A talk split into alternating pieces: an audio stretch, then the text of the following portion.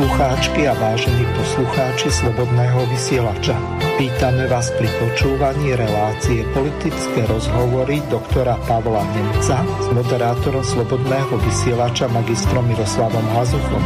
Spolu preberieme, rozanalizujeme a okomentujeme tie najzaujímavejšie a najaktuálnejšie udalosti zo slovenskej, českej a zahraničnej politickej scény. Prajeme vám krásny a ničím nerušený útorkový podvečer na internetových vlnách Slobodného vysielača.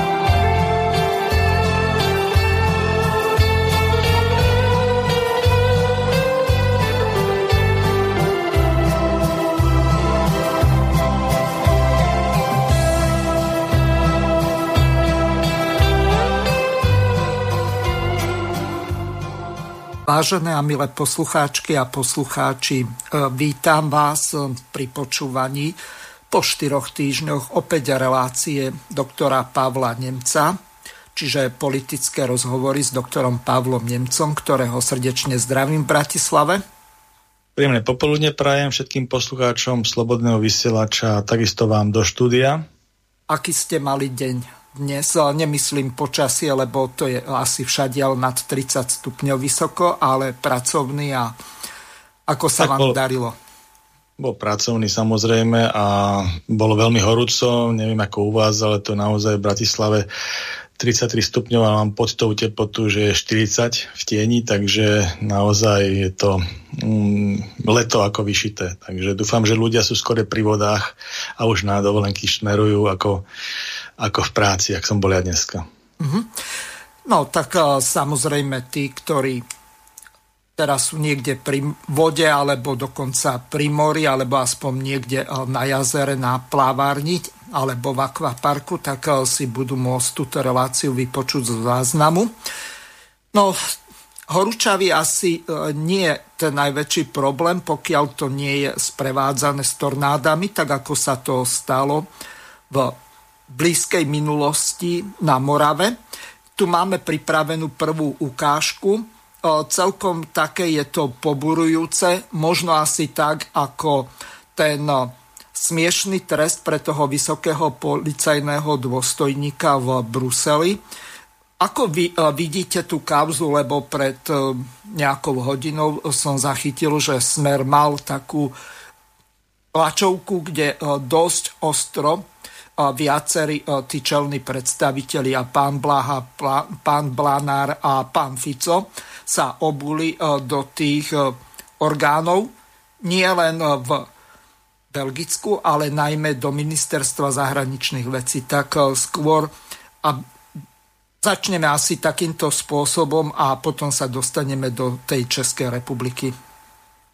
No musím sa priznať, že ja som tú tlačovku nevidel ani tú informáciu uh, Nemám či iba sprostredkovanie, že bol tam nejaký rozsudok, neviem, akom stupni vydaný. No, tam sa v podstate jednalo o takú záležitosť, že bolo povedané, že ten vysoký policajný dôstojník, ktorý ututlával niekoľko rokov túto kauzu, tak bol potrestaný zrážkou platu 10% na dva mesiace, čo mu celkovo urobilo 1500 eur pán Blaha hovoril o tom, že 12 tisíc eur je pokuta za týranie zvierat v Belgicku a dával to do súvislosti s týmto, čo sa vlastne stalo a porovnal trest napríklad toho Georgia Floyda, ktorý dostal 22 rokov za respektíve on nie, ale ten policajt, ktorý e, mu klačal na krku. Čiže e, z tohoto hľadiska e, vystáva jeden taký zásadný problém, že či len na tých životoch afroameričanov záleží, alebo záleží aj na životoch Slovánov a Slovákov zvlášť. Tak e, myslím si, že samozrejme na každom živote závisí a záleží, takže ja by som to nejako inak viacej nerozlišoval na základe nejakých rád alebo konfesí a tak ďalej. A samozrejme, že my sme robili, myslím, aj opatrenia na úrovni vedenia štátu, mal to gestii minister zahraničných vecí, ohľadom tohto vyšetrovania. Myslím, že tam bolo niekoľko rokovaní aj s belgickou stranou na tom, aby vlastne tieto veci, celá tá nešťastná udalosť na tom letisku ktorá skončila smrťou slovenského štátneho občana, bola riadne vyšetrená a tí páchatelia bol teda náležite potrestaní. Viacej o tom neviem ani toto jednotlivé rozhodnutie, lebo zrejme to neboli samotní tí ľudia, ktorí sa účastnili toho zákroku, ale to bol nejaký ich nadriadený, takže ja by som si počkal na výsledky vyšetrovania celkového a teda aj posúdenia tými belgickými súdmi a potom by sme to mohli eventuálne skomentovať, ale Ideme teraz na tú Moravu, vypučujeme si Svietlanu Václavíkovú, ktorá v podstate ako vyslaná spravodajkyňa tak natočila reportáž, tak aspoň nejakú krátku ukážku s nej vám prehrám. Takže ještě jeden živý vstup, tentokrát z mého soukromého profilu, pro pana Ivana Smetanu z KTV televize, který mě poprosil, abych zdokumentovala práci České armády. Armáda České republiky vidíte všude, na každém rohu, kam se podíváte. Dneska, kdy to tady, kdy to tady srovnalo to tornádo, jak je to, kolik je to hodin? Uh, ve čtvrtek. Ve čtvrtek. Tak, tak. Ve čtvrtek odpoledne tu srovnalo tornádo téměř celou ves se zemí, takže spousta lidí tu přišla o domovy. A dneska je sobota odpoledne, 15.40 a nevidíte tu ani jednoho vojáka České armády? Já žádného nevidím. Takže vládo České republiky, děkujeme vám. My jsme tady druhý den, ani jednoho jsme neviděli. Viděl jsi tady někoho z armády České republiky? Taky ne. Takže Ivane, máš materiál. Neskutečný. Tady si pomáhají občané České republiky. Na co platíme daně? Ano, doufám, že při volbách budou vědět. Jo. A doufám, že budete při volbách vidět, komu to tam hodit. Jo, jo.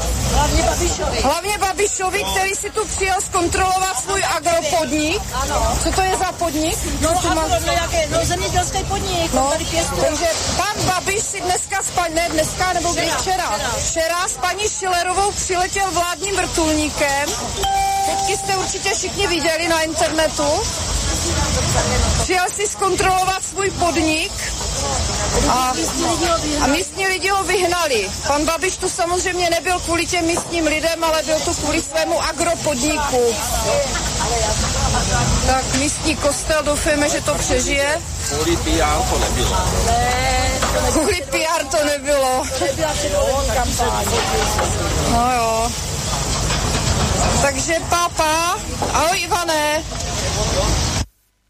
Takže toľko reportáž z Moravy. Pavel, ako sa vy vlastne na to dívate, keď eh, strane sa takéto obrovské nešťastie tým eh, ľuďom?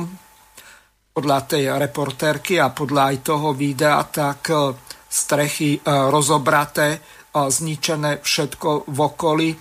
Ľudia svojpomocne si tam idú vzájomne pomáhať. Je tam hromada dobrovoľníkov, ktorí tam niekoľko dní e, cez svoje voľno alebo na úkor dovoleniek brigádničia pomáhajú tým ľuďom, aby im e, tie škody ešte väčšie e, nevznikli, opravujú im tam strechy a všetko ostatné a vláda sa na nich vykašle.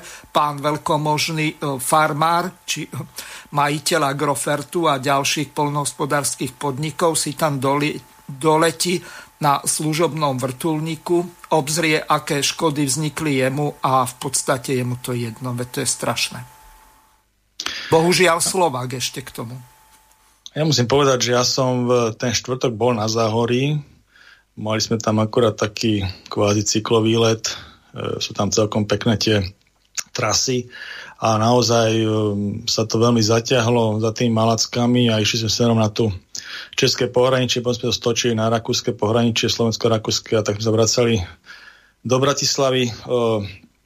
Boli tam tie mraky, ktoré som sa potom dočítal, že vlastne to boli tie mamatus a mraky, také špecifické veľmi, ale tá viditeľnosť bola pomerne malá. Myslím si, že príde nejaká veľká búrka, tak sme sa snažili z toho dostať. Ale zaujímavé bolo, že bolo celkové bezvetrie napriek tej zatiahnutej oblohe a vôbec nepršalo. To bolo sem tam nejaká kvapka Takže sme šťastlivo sa vrátili z toho výletu vôbec mi nezmokli a až večer som potom podral na internete, že vlastne pár kilometrov odtiaľ na českej strane, čo sa stálo. Takže to bolo také ako nikto, nikto ani ja by som to neočakával, pretože v našich zemepišných šírkach sme na takéto klimatické javy ako tornádo naozaj nezvyknutí. Proste tuto není. Mysleli sme, že nemáme na to vhodnú klímu, že sme v tom miernom, miernom pásme a takéto veci na rozdiel od Spojených štátov nám nehrozia. Kde sa práve takéto tornáda formujú nad Atlantikom a potom sa to dostáva na pevninu a má tú ničivú silu v 5 stupňoch. Myslím, že oni majú dosť často aj tú trojku, štvorku. Tu sa hovorilo také... o tom, že tá, tu bola až štvorka podľa všetkého. Áno, zatiaľ sa to posudzuje, že trojka určite a zrejme to bude až na štvorku. Takže samozrejme, že, že tá ničivá síla bola ohromná. Ja keď som pozeral vlastne potom dodatočne hm, ten pás, ktorý vytvára vlastne ten tornádo, lebo to tornádo ide v takom páse a má rôznu šírku, niekedy je širší, niekedy sa zmenší ten pás v rámci toho jedného úseku a potom sa zase rozšíri niekde sa stočí, ale toto je pre také signifikantné, že vytvára tento pás, by som povedal, absolútnej skazy podľa toho, že aký, aký stupeň e, to tornádo dosiahne. To je vlastne podľa toho stupňa ničenia odstupňované. No a ten pás sa ťahal v podstate o, ako keby paralelne so slovenskou hranicou, taký ten posledný pás tých českých dedín, alebo teda moravských dedín, keď to povieme podľa toho ich zemného usporiadania, a za tým vlastne už bola len slovenská hranica. Takže ten pás tých českých dedín, moravských dedín, to bolo od Pánkova, to je taká časť Hodonína až po Lužice, Mikolčice, Moravská Nová Väza, po Hrušky to išlo. Ehm, mňa zaujalo hlavne to, okrem tohto samotného hm, šotu, lebo keď som povedal troška tie české médiá, tak hm, dosť tie médiá, by som povedal, púšťajú také troška aktivizačné tie, tie mediálne stupy, ako to už ten mainstream robí a táto táto reportáž sa mi zapáčila na tých sociálnych sieťach kvôli tomu, že to bola taká naturistická, proste bez nejakého veľkého rozmýšľania natočená reportáž priamo s tými ľuďmi, ktorí tam vlastne tie e, jednotlivé jednotlivé trosky odpratávali a tie výpovede boli veľmi, veľmi autentické. A čo ma potom zarazilo, keď sme túto zdieľali na Facebooku, tak tam sa mi došla taká správa, že vlastne je to označené ako nejaká čiastočne fejková reportáž a tak ďalej. Tak tu naozaj mám troška zmiešaný pocit z činnosti týchto preverovateľov tých pravdy skutočností, špeciálne na sociálnej sieti Facebook a keď to počívajú, tak mali by sa nad tým zamyslieť, pretože myslím, že autentická reportáž s autentickými výpovediami ľuďmi na mieste nešťastia sa nemôže v žiadnom prípade považovať nejakú fejkovú. To je jedno, že či to bol nejaký subjektívny názor alebo pohľad na nejakú danú vec, o tom môže byť dišpora, ale určite to nebola ako e, fejková, fejková reportáž. Takže myslím si, že tí, čo robia tieto opatria na Facebooku, tak mali by sa na touto reportážou zamyslieť a celkové nad tým pôsobením, keď už teda niečo takýmto spôsobom označujú. E, čo sa týka samotného toho toho prípadu. Mňa to skôr zaujalo z toho dôvodu. Samozrejme, bude to nešťastie, dokonca si vyžiadalo aj ľudské obete, čo teda život nikomu sa už nedá vrátiť boli nesprávnom čase na nesprávnom mieste. No boli v podstate doma, ale Pavol, Áno. čo mňa najviac zarazilo, tak ten ľudský hyenizmus, ktorý spočíval v tom, že ľudia v dobrej viere tak týmto nešťastným ľuďom, ktorých postihla takáto tragédia, tak posielali na jeden účet cez QR kód peniaze nejakí chytráci e, vytvorili nejakú klon stránku nejakej katolickej charity, dali si tam samozrejme svoj vlastný QR kód a išlo to na ich e, súkromný účet. Čiže tie peniaze, ktoré e, ľudia v dobrej viere posielali týmto ľuďom, ktorých postihlo toto nešťastie, tak im boli odsudzené. Čiže toto mňa desí. Ako je to vlastne možné, že aj na takomto niečom, ako je obrovské ľudské nešťastie na úrovni 4. E, stupňa, tej e, stupnice na meranie e, tých výchric, orkánov, tornád a podobných veterných smrští, tak tí ľudia sa ani pri, takýmto, pri takomto niečom nezastavia a snažia sa na všetkom vytlsť peniaze. Tak samozrejme je to hyenizmus, to sa inak ako nedá nazvať keď sa takéto niečo stane, že vlastne na tom ľudskom nešťastí chcú parazitovať ešte takéto nejaké, ja nechcem povedať ani, čo to je, hej, proste naozaj hyeny v ľudskej koži a nedá sa to nejakým spôsobom inak komentovať. Ale čo som sa vrátim k tomu, jak som ja tú myšlienku mal, to znamená, že samozrejme, že tie obete tým život nevrátime, ale čo ma na tom zaujalo a treba vyjadriť úprimnú sústavu teda tým obetiam, ale čo ma zaujalo a čo sa vlastne chcem dneska tomu povenovať troška v rámci tejto udalosti je, je pomoc štátu. Pomoc štátu pri takejto, pri takejto udalosti mimoriadnej, promeniacej z nejakého výzmajor udalosti, lebo títo ľudia nejakým spôsobom nemohli ovplniť tú vec svojou vlastnou činnosťou. Hej. To znamená takúto klimatickú pohromu, ako je tornádo, vlastnou činnosťou títo konkrétni ľudia nezavinili. Um, a Pavel, boli tam a... rozsiahle škody. Takže, takže keď uh-huh. sa vrátim k tej myšlienke, Áno. že vlastne ten štát, akým spôsobom sa k tomu má postaviť štát, lebo tam to bolo aj spomínané a to nie je len z hľadiska toho odpatávania tých, eh, tých um, trosiek ako takých, že by tam malo teda No samozrejme potom tam došla aj tá armáda, aj možno aj na základe tejto reportáže, ale v tom čase tam ešte nebola, ale potom prišla tá česká armáda. A takisto tam prišli aj iné záchranné zložky, aby sme boli korektní, ktoré potom masívne samozrejme pomáhali vrátane hasičov a iných a množstvo dobrovoľníkov. A okrem tejto jednej falošnej alebo možno viacerých falošných účtov sa spustili aj legálne účty na podporu a finančné zbierky sa začali organizovať, legálne finančné zbierky na podporu týchto postihnutých občanov v týchto českých obciach, takže oprem, okrem týchto hien sa vlastne vytvorila aj veľká vlna solidarity v Českej republike, ale čo som sa povedať je vlastne také systémové riešenie týchto vecí, lebo jak som vyrozumel aj tie české médiá, a ja to chcem aproximovať na Slovenskú republiku, lebo keby sa to posunulo pár kilometrov na východ, tak to je u nás, aj táto celá udalosť. Takže to je tiež výz major, že, proste sa to, že to sa odohralo v Českej republike.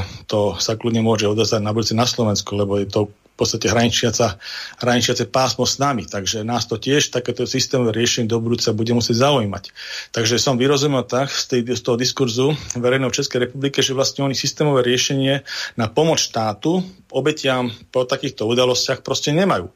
Napriek tomu a vrátane Slovenskej republiky myslíme systémové riešenie na odškodňovanie a pomoc takýchto občanov a financovanie to z verejných zdrojov, takisto my nemáme.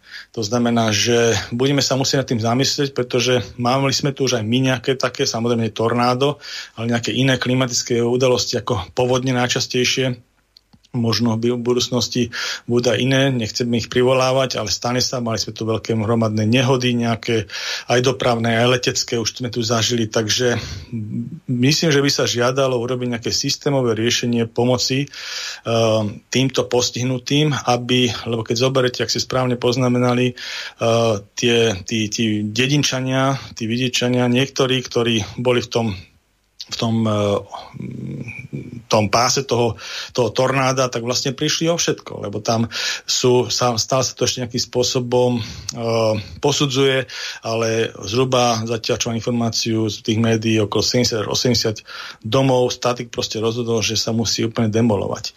No a samozrejme, že Zrejme nie všetci tí ľudia boli ako e, poistení tých nehnuteľností, dokonca si viem predstaviť, že druhá menšina bola poistená z hľadiska takýchto vecí, lebo ani ich neočakávali, ani to nikdy nejakým spôsobom nebolo. Ja som videl nejakú takú zaujímavú reportáž na nejakom portáli českom, že vlastne takýto nejaký, takáto nejaká podobná udalosť, teda podobná e, tornádu, bola až v zápisoch z roku 1100 v rámci českých zemí. Hej. Takže to je naozaj skoro o tisíc rokov neskôr táto udalosť.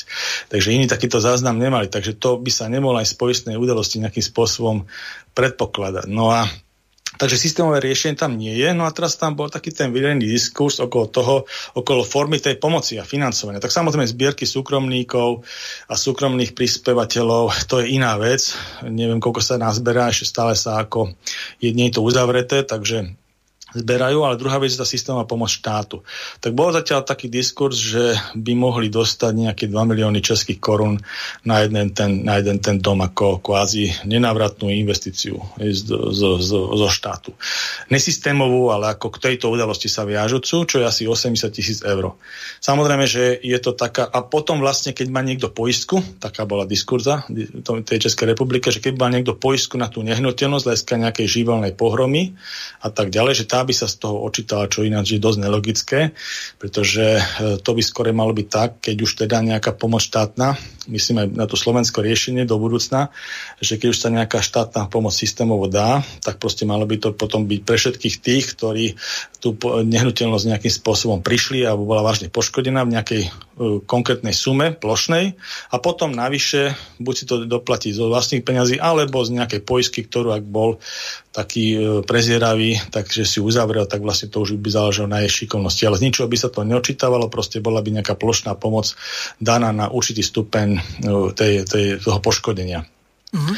Ale vravím, že to je z len takých úvah do budúcna. To znamená, keby sme si mali zobrať nejaké systémne poučenie z tohto, tak určite by sa týmto mala príslušné kompetentné orgány v Slovenskej republike zaoberať, pretože, pretože e, iba hlupak sa učí z vlastných chýb a múdry sa učí aj z chýb iných. A keď sa nejaká udalosť stane v okolí, tak eh, môžeme byť prezieraví a e, inšpirovať sa tým, že vlastne keby sa to niekedy stalo u nás, aby sme boli na to pripravení aj z hľadiska legislatívy, aj z hľadiska nejakých tých pomocných možností a financovania takýchto udalostí, lebo lebo vravím, že nie sme pred takýmito klimatickými vecami nejakým spôsobom chránení, takýmito výzmajor. Ja som chcel povedať ešte toľko, že v podstate ani poisťovne nemali takéto produkty, ktoré by rátali s takýmito obrovskými e, škodami. E, čiže poisťovne e, proti nejakým tým uragánom, tornádam alebo podobným obrovským vetrom, ktoré majú ničivé následky, tak v podstate oni ani v tej ponuke nemali. Čiže tam sa jednalo len o nejakú všeobecnú živelnú pohromu a častokrát tie poistenia tých eh, domov, eh, tak eh, niečo takéto ani nepredpokladajú. Napríklad každý by mal mať bleskozvod, pokiaľ ho niekto nemá, tak to sa ani nepovažuje za nejakú poistnú udalosť, pokiaľ mu zhorí strecha kvôli tomu, že nemá bleskozvod a má tu smolu, že ho trafi ten blesk. Čiže toto je ten zásadný problém, že budú musieť na základe tejto skúsenosti, prehodnotiť aj tie poisťovne, tie svoje produkty, ktoré budú tým potenciálnym klientom ponúkať. Ale máme tu inú katastrofu, ktorá sa volá Igor Matovič a teraz si vypočujeme, čo s tým sputníkom. Čo týka pána ministra zdravotníctva, tam moje hodnotenie trošku opatrnejšie. Uh, skôr mám obavy pri niektorých uh, jeho rozhodnutiach a bojím sa, že môžeme na ne doplatiť v blízkej budúcnosti. Naozaj, keď si porovnávam našu zaočkovanosť s zaočkovanosťou iných európskych krajín, tak výrazne, výrazne, výrazne zaostávame. Viete aj konkretizovať, ktoré chyby napríklad by ste mu vytkli? No napríklad to, že od, z jeho strany som očakával masívnu podporu vakcíny Sputnik, keď už tejto témy sa chytím lebo aj pán minister vedel, že približne milión ľudí na Slovensku e, je ochotných sa touto vakcínou očkovať, približne pol milióna ľudí nie je ochotných sa očkovať inou vakcínou a pán minister uh, skôr nadbiehal tým ľuďom, ktorí silou mocou proti Sputniku bojovali a nebojoval za to, aby títo ľudia, ktorí sú v podstate presvedčení antivakcinári alebo ľudia jednoducho, ktorí sa očkovať nechcú. A mali sme ich tak, by som povedal, trošku už na lopate a nachystaných na očkovanie, tak miesto toho, aby pomohol veci a dosiahol vyššiu zaočkovanosť, ktorá by všetkých nás chránila, mali by sme menej úmrtí, menej, menej chorých v nemocniciach, menšie hospodárske škody, tak viac nadbiehal tým kritikom ako tým ľuďom, ktorým išlo o zdravie a životy. Ešte sa predsa len opýtam v tejto časti, neočakávali ste od, aj od pána premiéra Hegera, aby to prevzal tú štafetu, pretože on bol zastupujúcim ministrom zdravotníctva po pánom Krajčím a bol tam určitý časový priestor. Áno, to je pravda. Treba povedať, že už aj Edo Heger mohol rozhodnúť o tom, že sa spustí očkovanie Sputnikom, ale zase na druhej strane jemu by som to nevyčítal, keďže tam bol pomaly trojnásobným ministrom, alebo neviem koľko rezortov naraz, naraz mal riadiť.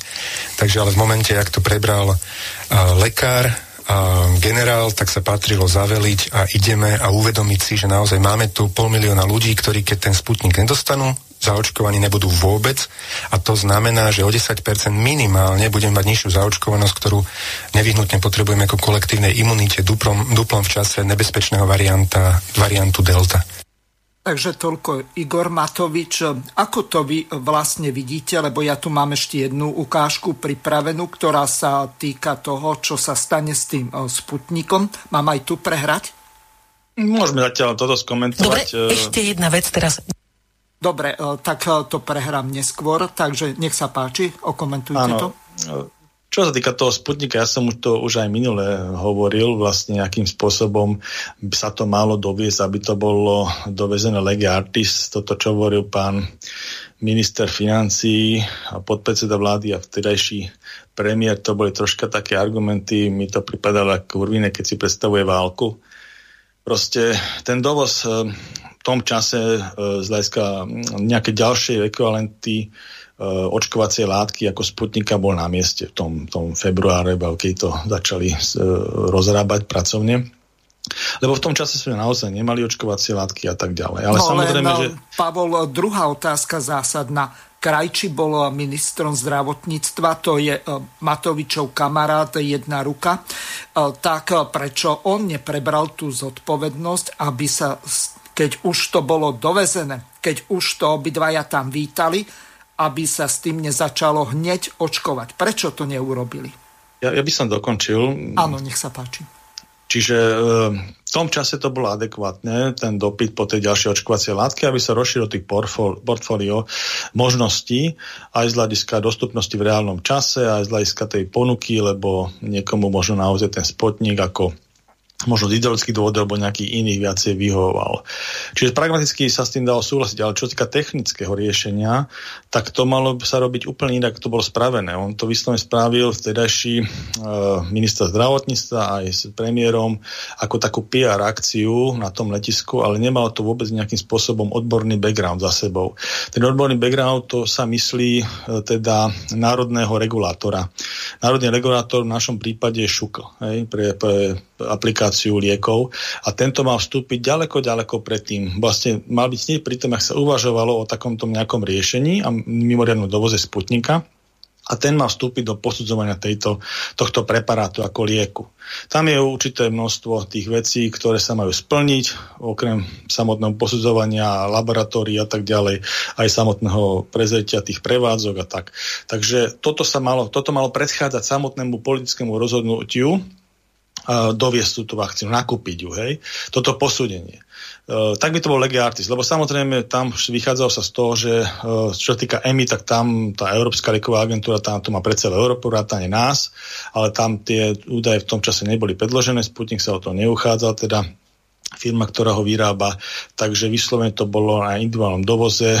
Slovenská republika má na to právo v rámci toho núdzového opatrenia a musí to teda prejsť z toho národného regulátora. Čo sa nestalo? Nestalo sa to. Takže dovoz prebehol ako prebehol. Potom sa to riešilo v takom režime, ktorý naozaj má možnosť aj minister na základe toho, že to bolo podpísané, teda požiadané v tom mimoriadnom režime, tak je možné na základe nejakej žiadosti konkrétneho poskytovateľa zdravotnej starostlivosti doniesem nejaký preparát, ktorý sa dá so súhlasom tej danej osoby mimo takéhoto odborného posudzovania regulátormi dá sa aplikovať. Lenže niečo iné je doviesť konkrétny preparát pre konkrétnu osobu, ako mimoriadný dovoz s podpisom ministra, a niečo iné je doviesť preparát, ktorý sa plánuje aplikovať pre milión ľudí. Lebo tam bol dovoz na 2 milióny dávok a jedna, dve dávky sa dáva na jednoho človeka. Čiže ten kontrakt bol robený na milión ľudí, milión aplikácií tej vakcíny v dvoch dávkach. Takže to je proste úplne niečo iné. No a napriek tomu teda sa to takýmto spôsobom doviezlo. Minister zdravotníctva to podpísal, teda ešte krajčí. Potom došiel, potom bolo dlho, dlho nič a to posudzovalo rôzne tie peripetie, nepodstatné z hľadiska aplikácie. No a potom prišlo vlastne to, že e, došlo k zmene ministra aj teda celej vlády. No a nový minister e, vlastne zistil, že ten predchádzajúci si je podpísal pán minister Krajčí, ale bola tam nejaká chyba v dávkovaní. No a potom vlastne sám pán minister Lengvarský uh, mohol to dávkovanie zmeniť a nezmeniť to. Myslím, že to dá podpísať nejakému sekčnému šéfovi a potom celé, celé tú aplikáciu ešte posudnul na vládu, hej, na kolektívne riadenie, to znamená, on tam nedal žiadny podpis na to, zrejme, aby sa do budúcna kryl, alebo neviem, jak si to nejak vysvetliť. No a Sám sa teda ešte urobil také promo tej akcii, že sa vlastne rozhodol, že sa ani tým sputnikom nezaočkuje. Hej. No a takisto aj pán minister, pán minister terajší financí teda zatiaľ sa nezaočkoval tým sputnikom. Čiže v podstate by som povedal, že mm, vodu kázali a víno pijú donesú nejaký preparát, s ktorými sami nie sú stotožení na to, aby si ho sami sebe aplikovali. Takže takoto, takéto PR vlastne reálne spravili. To, čo robili na letisku v februári, to bola druhá vec. Proste nebol uveriteľný v tomto svojom počine a takisto technicky to nebol ten dovoz hľadiska zdravotníckého, medicínskeho a medicínskeho práva e, realizovaný konšer. Hej. Takže toto sú veľké výtky a toto vlastne, čo hovoril pán minister Matovič v tej relácii, tak to bolo skôr také vravím, že no, taká argumentácia veľmi, veľmi neodborná, taká možno do média sa hodní, keď nemá nejakého odborného oponenta, ale, ale toto normálne by sa neobstálo v diskusii.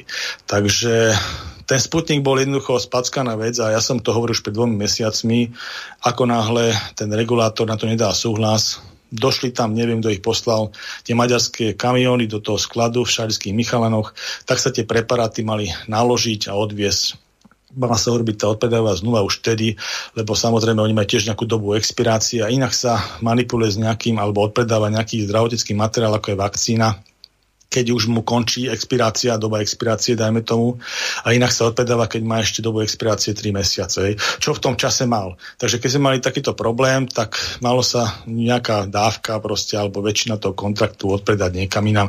A keď sa už nedá odpredať, tak darovať, ale radšej bolo odpredať. Dokonca pán Matovič hovorí, že teraz ešte má nejaké číslo do Argentíny, že by sa dalo odpredať, no tak myslím si, že jednoznačne to treba zrealizovať, lebo reálne, keď sa urobil nejaká taká po takejto PR akcii, ak som hovoril, tak uh, myslím, že zaočkovali sa Sputnikom zatiaľ tu na nejaké 3000-4000 ľudí, čo nám absolútne nerieši situáciu, keď zoberete, že v súčasnosti máme v Slovenskej republike minimálne prvou dávkou zaočkovaných skoro 2 milióny ľudí. Hej, tak tých 4000 ľudí proste tým Sputnikom to naozaj. No ale vravím, že chyba bola v komunikácii a chyba bolo v technickom riešení toho dovozu. Čiže jednoznačne to ja vnímam, že to bola chyba uh, exekutívy kompetentnej exekutívy. To znamená ministra zdravotníctva v prvom rade a potom vlastne aj premiéra, ktorý sa osobne nemusel do toho tak kladať, ale vkladal sa. Čiže chápem to, že aj on prevzal čas odpovednosti za tieto chybné kroky. Nepochybne no čo... áno. Chceli ste ešte môžeme, niečo doplniť? Môžeme alebo... skúsiť tú ďalšiu ukážku a potom by som povedal áno. k tej tretej vlne.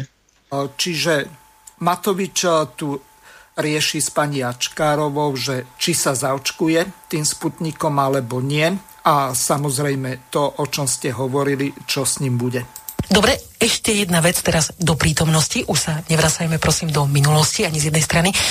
Ide o to, že o Sputnik je stále dosť nízky záujem a vy dodnes, ak dobre viem, nie ste ešte zaočkovaní. Nebolo by na mieste, aby ste išli vzorom, aby ste inšpirovali a podnietili aspoň tých, ktorí ešte sú a prichádzajú do úvahy? Veď však ľudia hovoria, že Matovičovi nikto nedôveruje, tak akože koho ja budem inšpirovať. Čiže ja, či sa zaočkujem alebo nezaočkujem, je to v podstate nenásobí nedeli. Uh, ja som stále ešte v tej 180-dňovej dobe, odkedy som prekonal COVID, čiže uh, nie je by som povedal, nejak tá extrémna potreba, aby som ja motivoval teraz niekoho svojim vlastným očkovaním, ale osobne zase zároveň poviem, čakal som na obdobie, keď sa budú môcť registrovať aj deti od 12 rokov, keďže Klárka má 12 rokov a chcel by som, aby sme sa na očkovanie išli uh, celá rodina. Takže zrejme to v najbližšej dobe absolvujeme. Vakcína, ktorou to bude, to už, to už neviem, ale nemám určite samozrejme nič proti očkovaniu, inak by som nebojoval za to, aby sme doviezli si vakcínu, čiže aby sme si doniesli liek na Slovensko. Ale keď tu hrozí šírenie oveľa infekčnejšieho variantu, tak nie je na mieste naozaj podnietiť tých vašich fanúšikov, lebo určite stále ich máte, aj keď tu argumentujete tým možno prieskumom dôveryhodnosti, lebo prečo som si sa vyjadrili, že Sputnikom sa nedáte zaočkovať pre cestovné obmedzenia, potom ste pripustili, že predsa len áno, lebo tie obmedzenia vo viacerých krajinách neplatia čiže aj so Sputnikom môžeme do viacerých krajín cestovať a ako politik máte navyše pri oficiálnych cestách aj výnimku. No a keď, keďže ste sa zaslúžili o príchod tej vakcíny na Slovensko, tak nebolo by to možno aj gestom tej zodpovednosti? Ja, ako naozaj, že keď, keď ľudia by chceli vidieť, že Matovič e, sa neobáva tej vakcíny, ktorú doniesol, tak e, symbolicky sa môžem zaočkovať úplne poslednou dávkou, ktorá na Slovensku zostane, keďže som sa z médií dozvedel, že pán minister zdravotníctva už neplánuje vlastne pre tých ďalších ľudí, ktorí by sa Sputnikom chceli očkovať, e, zabezpečiť nové dávky. A nemám s tým najmenší, hovorím, osobný, osobný problém. Ako predpokladáte, Matovič sa vyhne tomu očkovaniu alebo nie?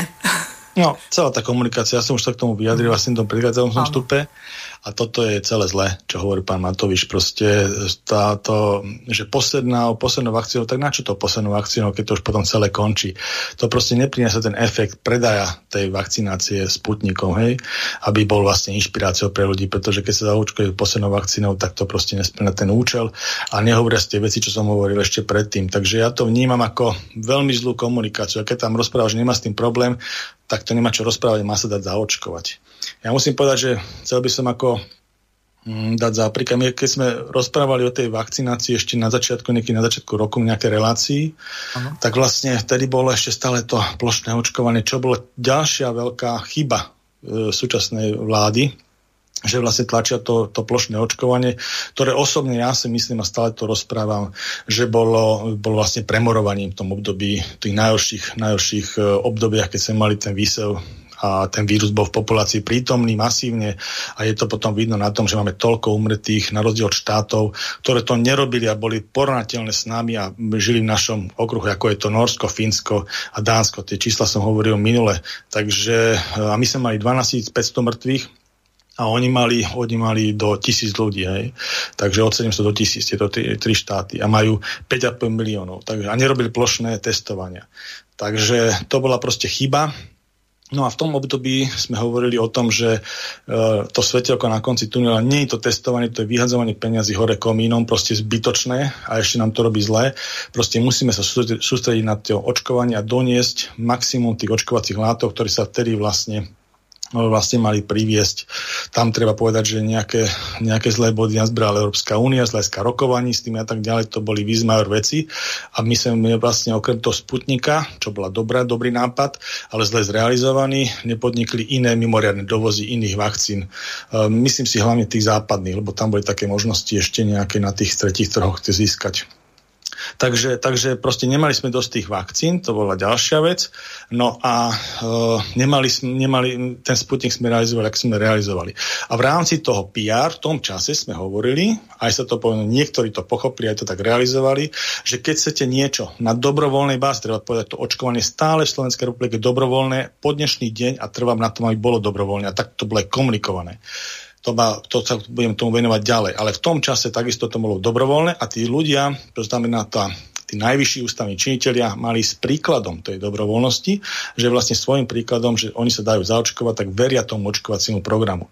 A myslím, že okrem pani prezidentky, ktorá to teda pochopila, ja by som bol posledný, čo by som chválil, pretože je úplne z iného politického tábora a musím povedať, že urobia, to dobre, z hľadiska promo, hej, tak sa nechala zaočkovať. Myslím, že ten dvojka v štáte, pán Boris Kolár má tú nehodu, takže viem si ho predstaviť z tohto ospravedlniť. No a pán Matovič, v tom čase bol premiér, tak oficiálne sa vyhovoril na to, že, na to, že e, mal kvázi ako prekonaný COVID, čiže tam nejaký, nejaký čas potom prekonaní choroby ako takej sa teda neočkuje, ale to už uplynulo, ale celý čas to veľmi zle komunikoval vrátane tohto vystúpenia posledného pre tých pár dní.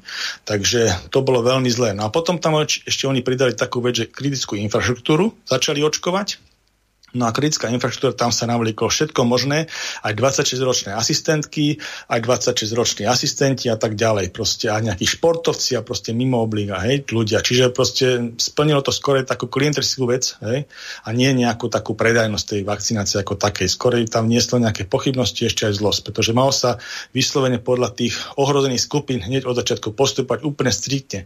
Tá kritická infraštruktúra tam v zásade nemala čo robiť medzi tými prioritami očkovacieho programu. Čiže aj toto bola ďalšia chyba, ktorá sa urobila pri začiatku toho očkovacieho programu z hľadiska, z hľadiska taktiky, hej, zavádania. No a ďalšie chyby sa robia teraz z hľadiska toho, lebo sú neustále tlaky ohľadom toho, že aj tie čísla nie sú dobré. Ja teraz pozerám ten graf vývoja očkovania na Slovensku.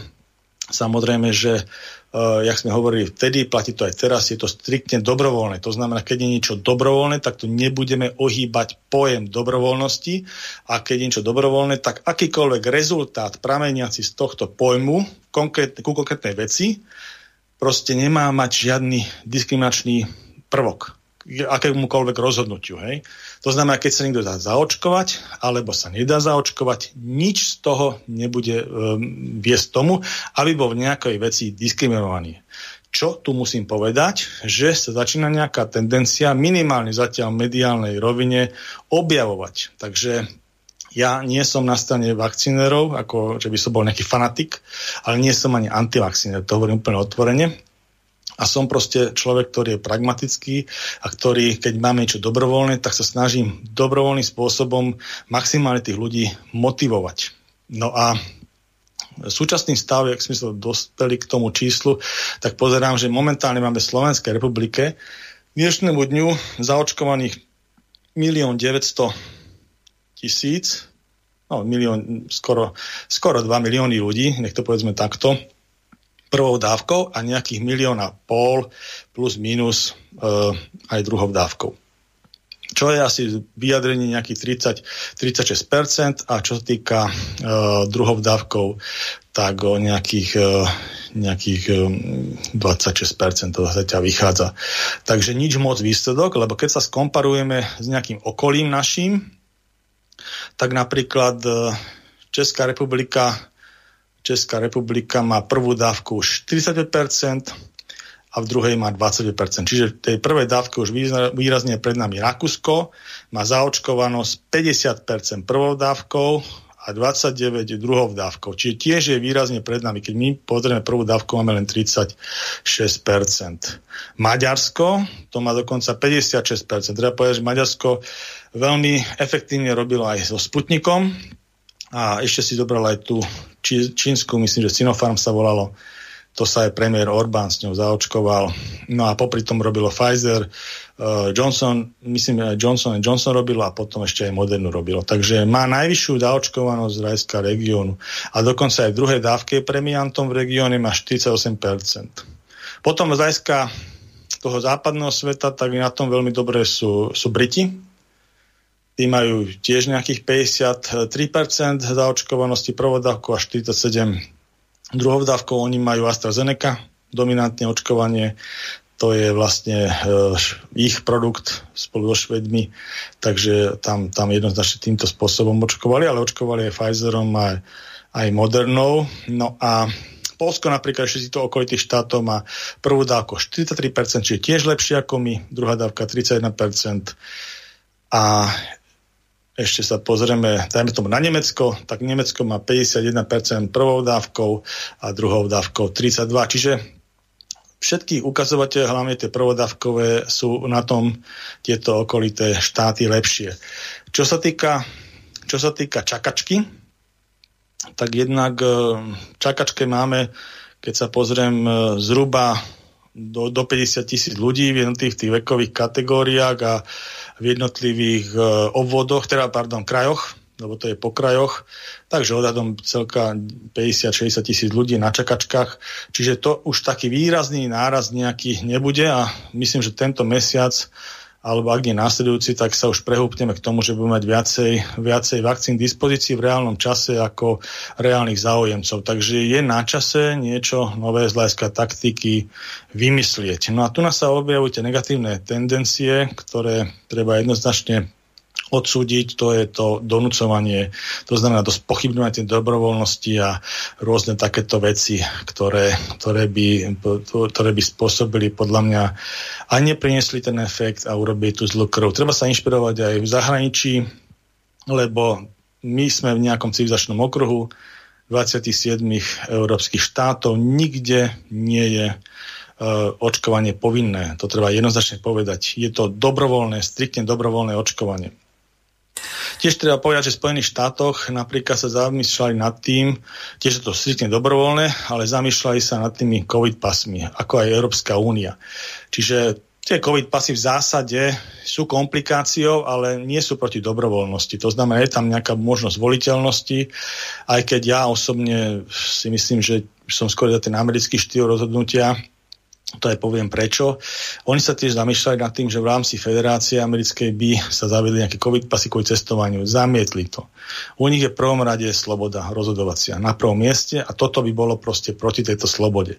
Tiež došli na nejakú úroveň, oni majú tiež zaočkovanosť okolo 55%, myslím, že a neviem teraz povedať presne prvá, druhá dávka, 50% zaočkovanosť Spojených štát ako taká a rozmýšľajú nad tým, ako stimulovať, lebo tiež vidia nejaký pokles tých čakární a tak ďalej, tých jednotlivých štátoch je to rôzne, ale je tam nejaký pokles a rozmýšľajú nad tým proste financiami motivovať. Hej?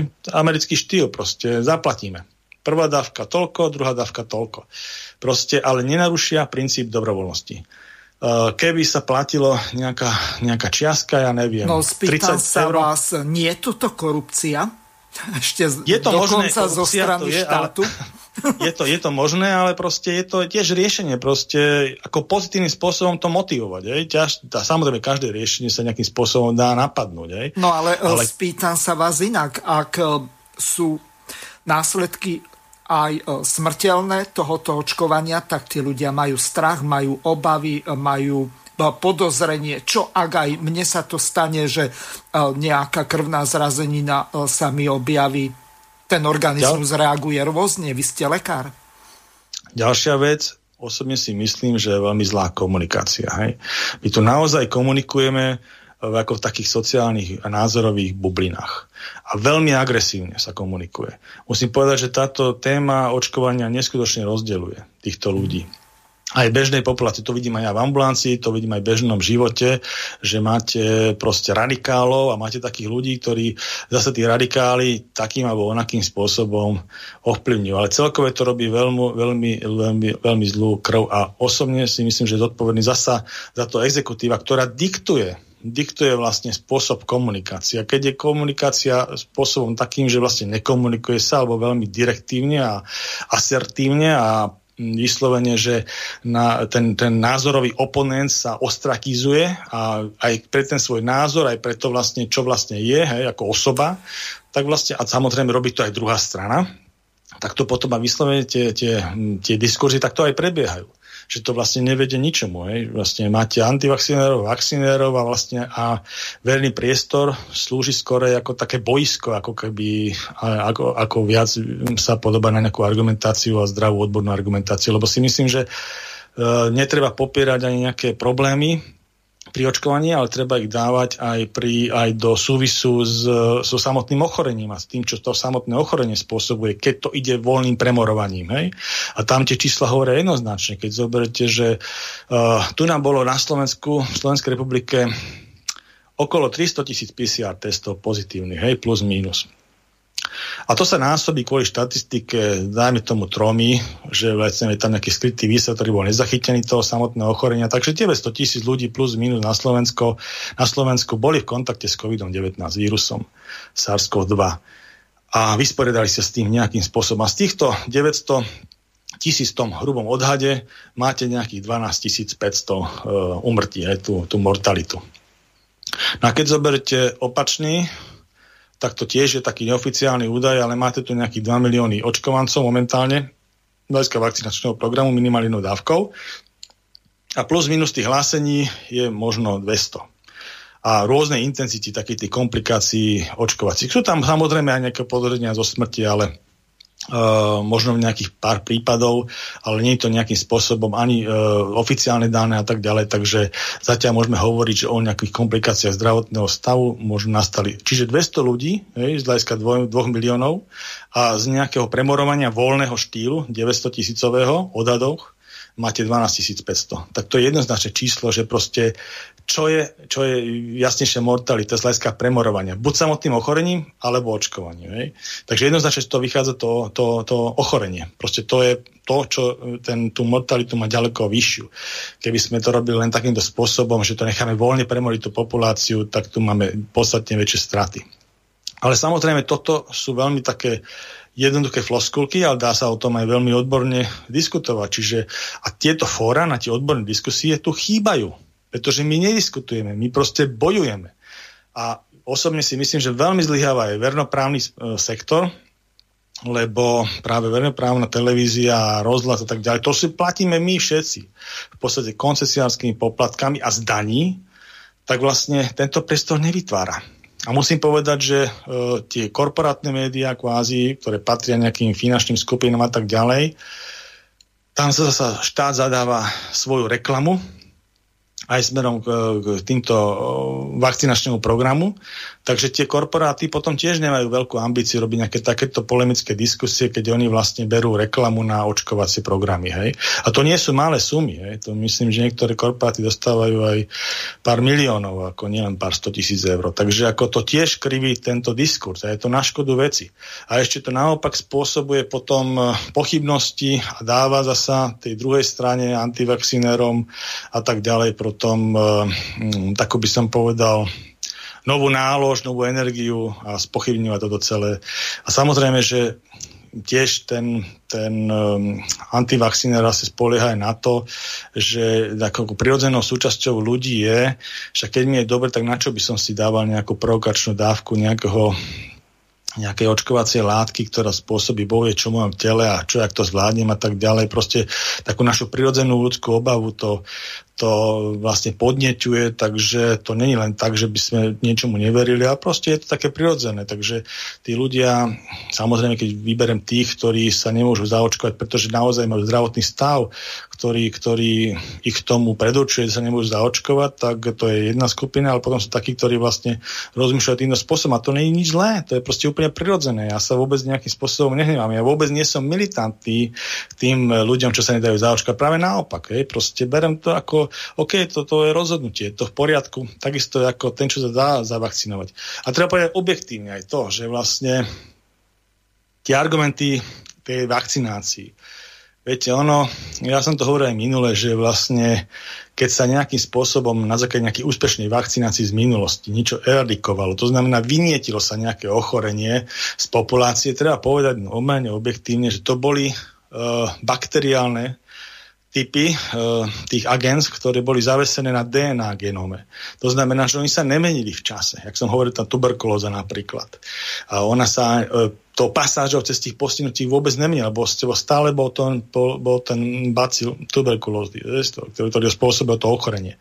Ale ale vírusovej, vírusový genom tohto SARS-CoV-2 a iných vírusov ako chrypky a tak ďalej, a teda venujeme sa tomuto SARS-CoV-2, čo spôsobuje COVID-19, tak ten sa vlastne to pasážou cez tých jednotlivých pacientov mení ten genom, lebo je zavesený na RNA forme. A mení sa veľmi, no nehovorím, že veľmi rýchlo, lebo má fakt veľký výsel, ale proste však nás tu 7 miliard na tom svete. Takže proste zmení sa. Mení sa a tie jednotlivé mutačné formy sú, sú natoľko zmenené, že samotné samotná tá vakcinácia nemusí vo všetkých tých dôsledkoch presne tak zodpovedať v tej odozve tých protilátok tomuto novému mutantu a poste spôsobí ochorenie aj u tých očkovancov, ale treba povedať, že tie priebehu sú mnoho miernejšie. A treba povedať tiež úplne objektívne, a to sa to málo zdôrazňuje v diskusii, že ľudia, ktorí prekonali COVID premorením, proste, že mali ochorenie a vysporiadali sa s ním, tak takisto majú e, imunitu a e, keby oč, e, tú očkovaciu látku do seba dali a ešte e, hľadiska toho tej formy to agens majú ešte lepšiu. A tiež treba povedať jednu vec, že, že keď ste prekonali SARS-CoV-2, tak sú rôzne nálože, ktoré to ochorenie vyvolali, iniciačné. A sú sú štúdie, ktoré už hovoria o tom, že e, niekedy tá nálož bola malá, takže vy ste si to odpali to protilátkami, vytvorili sa, buď hormonálna celulárna forma, bunková alebo protilátková. A do mesiaca vy ste už hľadiska titrov ELISA testov, keď sa robili kontrolné titry protilátok, tak už nebola. Aj potom prekonaní covidu, vy ste už kvázi nemali tú, tú, uh, tie titre protilátok na nejakej úrovni, hej? mali ste proste nižšie, ale je, bola tam pamäťová stopa.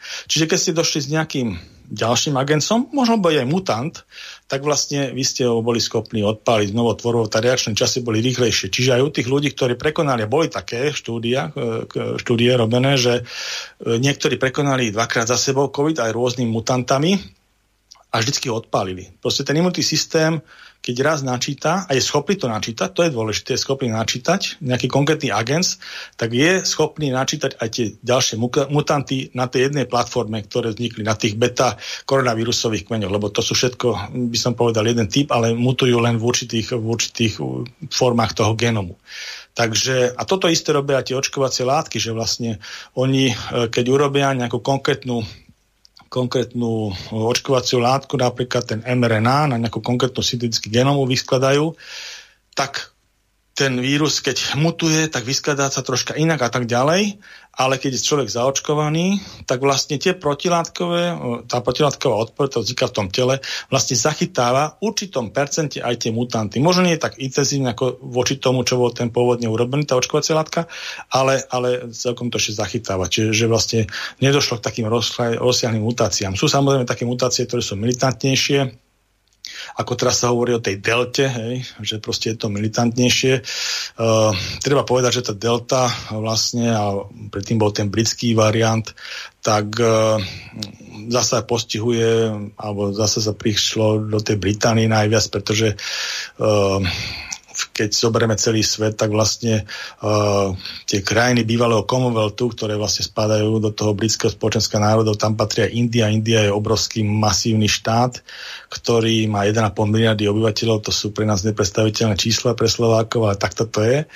No a samozrejme to je aj jadrová mocnosť, ale je to aj krajina extrémov a India je v zásade aj dosť chudobný štát, majú veľmi zaostalené to regióny a tie regióny slúžia Uh, ako taká agarová pôda na pomnožovanie takýchto všelijakých nákaz. Proste tie hygienické štandardy v Indii ako také, ako v obrovskom štáte, mnoho ľud na tom štáte sú proste nižšie. Takže, takže tam sa takéto, uh, prichádzalo to mnohým prenosom, v rámci tých prenosov dochádzalo k tým mutáciám a jeden z tých bol delta vírus a tým, že Commonwealth uh, britské, britské spoločensko, na, britské spoločensko na, národov je také pomerne otvorené smerom cestám do Británii a oni majú tam tú veľkú enklavu Indov v Británii a britských ostrovoch a majú tam aj dosť veľkú enklavu Pakistáncov, tak uh, sa to tam proste rozšírilo. A napriek tomu, že majú 50% zaočkovanosť, ale čo bude zaujímavé sledovať, lebo je akože nákazlivý ten vírus a tak ďalej. To není problém, keď sa nakazí aj očkovaný, není problém, keď sa nakazí aj eh, človek, ktorý prekonal COVID. Otázka je, aký je priebeh toho, tej, tej, toho nového covidu, kvázi toho nového mutantu a z hľadiska priebehu toho ochranu toho dotyčného, z hľadiska mortality. A tie čísla sú zatiaľ veľmi malé.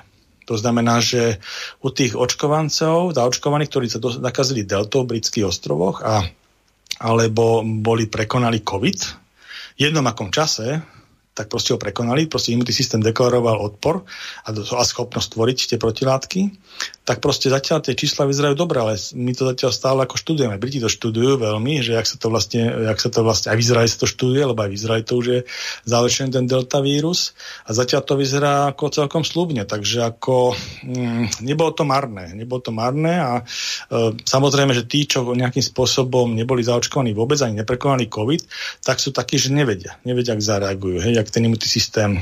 Ja som mal ľudí, ktorí proste boli takí, ktorí nemali žiadny rizikový faktor. Hej. Nemali ani obezitu, nemali ani cukrovku, neboli ani onkologický pacient, neboli žiadne iné lieky, ani kardiovaskulárne, nič. Má 40 rokov, a človek proste mal problém. Hej, s prekonaným covidom skončil v nemocnici, ťažký priebeh covidu končí nemocnici. Keď máte ľahký priebeh, tak sa z toho vystrabíte doma. To je jedno, či máte horúčku, či máte nejakú slabosť svalovú, alebo nejakú gastroformu s nejakými hnačkami, ale e, máte perfúziu plus na určitej úrovni dostatočnej, že nemusíte byť hospitalizovaní, tak to je ľahká priebeh, priebeh covidu. Keď im je perfúzia taká, že je problém, a skončíte hospitalizovaní, tak to je problém priebeh covidu a samozrejme potom sa komplikujú iné systémové veci, ako napríklad kardiovaskulár a tam potom tí ľudia väčšinou odchádzajú z toho rozpadajúce sa parenchymu na hemoragické všelijaké príhody, to znamená tie embolie, a takéto veci. Takže eh, keď teda som sa povedať, že keď je ten systém taký, že máte úplne zdravého človeka, ale každý imunitný systém má zníženú odolnosť voči nejakej konkrétnej baktérii, vírusu alebo plesni. Alebo niečomu nejakomu agens. No a keď máte tú smolu, že ten váš konkrétny imunitný systém má zníženú odozvu e, protilátkov voči SARS-CoV-2, ktorý spôsobuje takéto fatálne ochorenie, tak to je ten problém. A pokiaľ, ho, a pokiaľ to neviete a sa také niečo stane, tak e, to, je, to, to sú tie komplikované stavy, ktoré môžu skončiť aj to smrťou alebo, alebo nejakým trvalým následkom tak ďalej. Možno kvôli lepšej pochopiteľnosti to môžem vysvetliť na niečom, čo je bežne prístupné. Že máte napríklad herpesy. Herpes na perách alebo takéto veci, čo sú populácii nás dosť uh, dosť časté, tak to spôsobuje Epstein-Barrový vírus. Epstein-Barrový vírus je bežne nachádza, každý ho má na sebe v nejakom percente a keď nemáte problém, ten imunitný gap, že by ste mali v sebe v rámci systému, tak vy ho bez problémov odpálite. Dokonca, keď vaša manželka alebo niekto s kým intimne žijete, má ten imunitný gaps a nevie odpaliť Epstein-Barrový vírus, vyhodí sa 4 do roka, tak vy ste intimne žijete, máte normálne protilátkovú odozvu na Epstein-Barov vírus, v živote ten herpes od nej nedostanete. Nikdy nebudete mať ten herpes. Proste váš imunitný systém to v reálnom čase odpali dovidenia. A ale to je herpes. Hej. To je herpes, ktorý keď máte imunitný gaps, tak sa vyhodí výražka. Rôzne intenzity samozrejme a na rôznych oblastiach, ale, ale takto to funguje. Ale problém je, keď ten vírus je zákernejší, napadá systémové orgány, ktoré sú pre život dôležité. Hej? A dýchačka je pre život dôležitá. A keď spôsobuje v podstate fatálne poškodenie tej dýskačky a rozpad, rozpad tkanív a potom následné jeho e, atakovania týmito tkanivami krvného riečišťa a potom ďalších tých hemorragických príhod, tak vlastne to je veľký problém, keď máte uh, spomalenú odozvu na takýto typ vírusu. Takže to je, to je vlastne nejaká, asi tak v skratke taká imunológia, aj, veľmi, veľmi uh, natívna, ako taká základná a pochopiteľná, ale dá, vedeli by o tom rozprávať uh, ľudia aj iným jazykom, aj, len ja sa to snažím hovoriť veľmi tak polopete, úplne názorovo a a samozrejme, že ten priestor, priestor na diskusie aj odborné, aj možnosť takými pochybňovačmi, lebo ja som počul hlavne na tom e, poli tých spochybňovačov a takí, čo nechcú fakt nejaké také teórie, ktoré by si zaslúžili proste e, aj, t- aj tú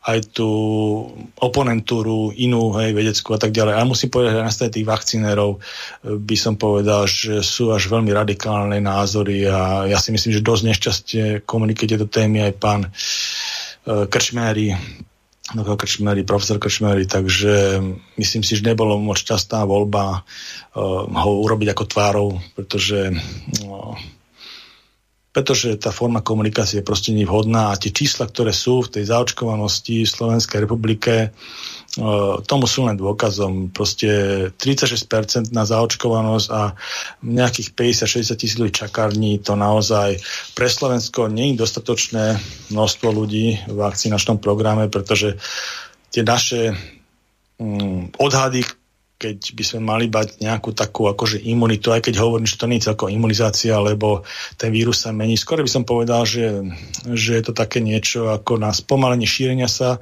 infekcie a keď dojde k nejakému šíreniu, tak aby bol ľahší priebeh u tých ľudí, aby nerobil takú mortalitu. To sa vlastne sleduje tým očkovacím programom a Máme to v odhade, že mali by tých 60%, čo je na slovenské podmienky okolo 3,3 milióna e, ľudí. Čiže 33 milióna ľudí by sme mali nejakým spôsobom na dobrovoľnom princípe, na princípe hm, presvedčenia e, mať e, zaočkovaných.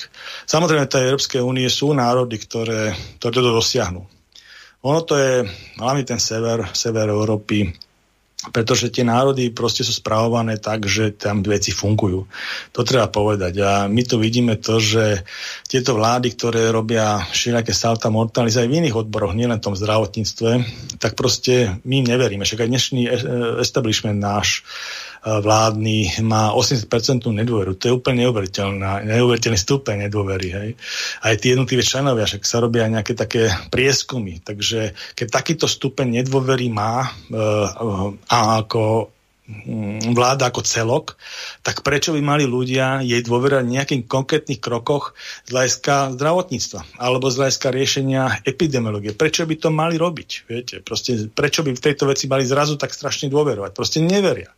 A ďalšia vec, že vlastne aj teraz tie ďalšie komunikácie, ktoré prebiehajú smerom k tým ďalším obmedzeniam, proste tu je obrovský stupeň neistoty hľadiska tejto zmetočnej komunikácie, ktorú v tomto štáte máme. A nie len v tom zdravotníctve. A prejavuje sa to tak, že vlastne ľudia si nevedia naplánovať ani dovolenky, nevedia si naplánovať ani stu, e, spustenia niektorých svojich biznisov, ktoré boli tak často skúšané tými všelakými obmedzeniami. A to nebol len gastro, to nebolo len proste cestovný ruch, ale divadlá, neviem, tie športové podujatia, všetko možné, alebo aj nepriamo na to pozavesované, to človek ani nevie, koľko všetkých profesí vlastne trpí. Takže je veľmi zle. Je veľmi zle, keď ľudia nevedia, čo bude a veľmi zle, keď sa tu naozaj za pochodu proste vecia menia, však ani momentálne neviem povedať, hoci sa tým zaoberám a nevedia to povedať ani samotní ministri, že vlastne čo dneska platí z hľadiska nejakých protiemeckých opatrení. Takže to je veľmi zle. Takže komunikácia je veľmi zlá a toto celého je toho dôsledok. Ešte sa vrátim k tomu, čo som hovoril, že Pavol, Ano? K tomu sa dostaneme e, trošku neskôr. Ja som e, nestihol, alebo nechcel som vás prerušovať od pol 7 alebo 18.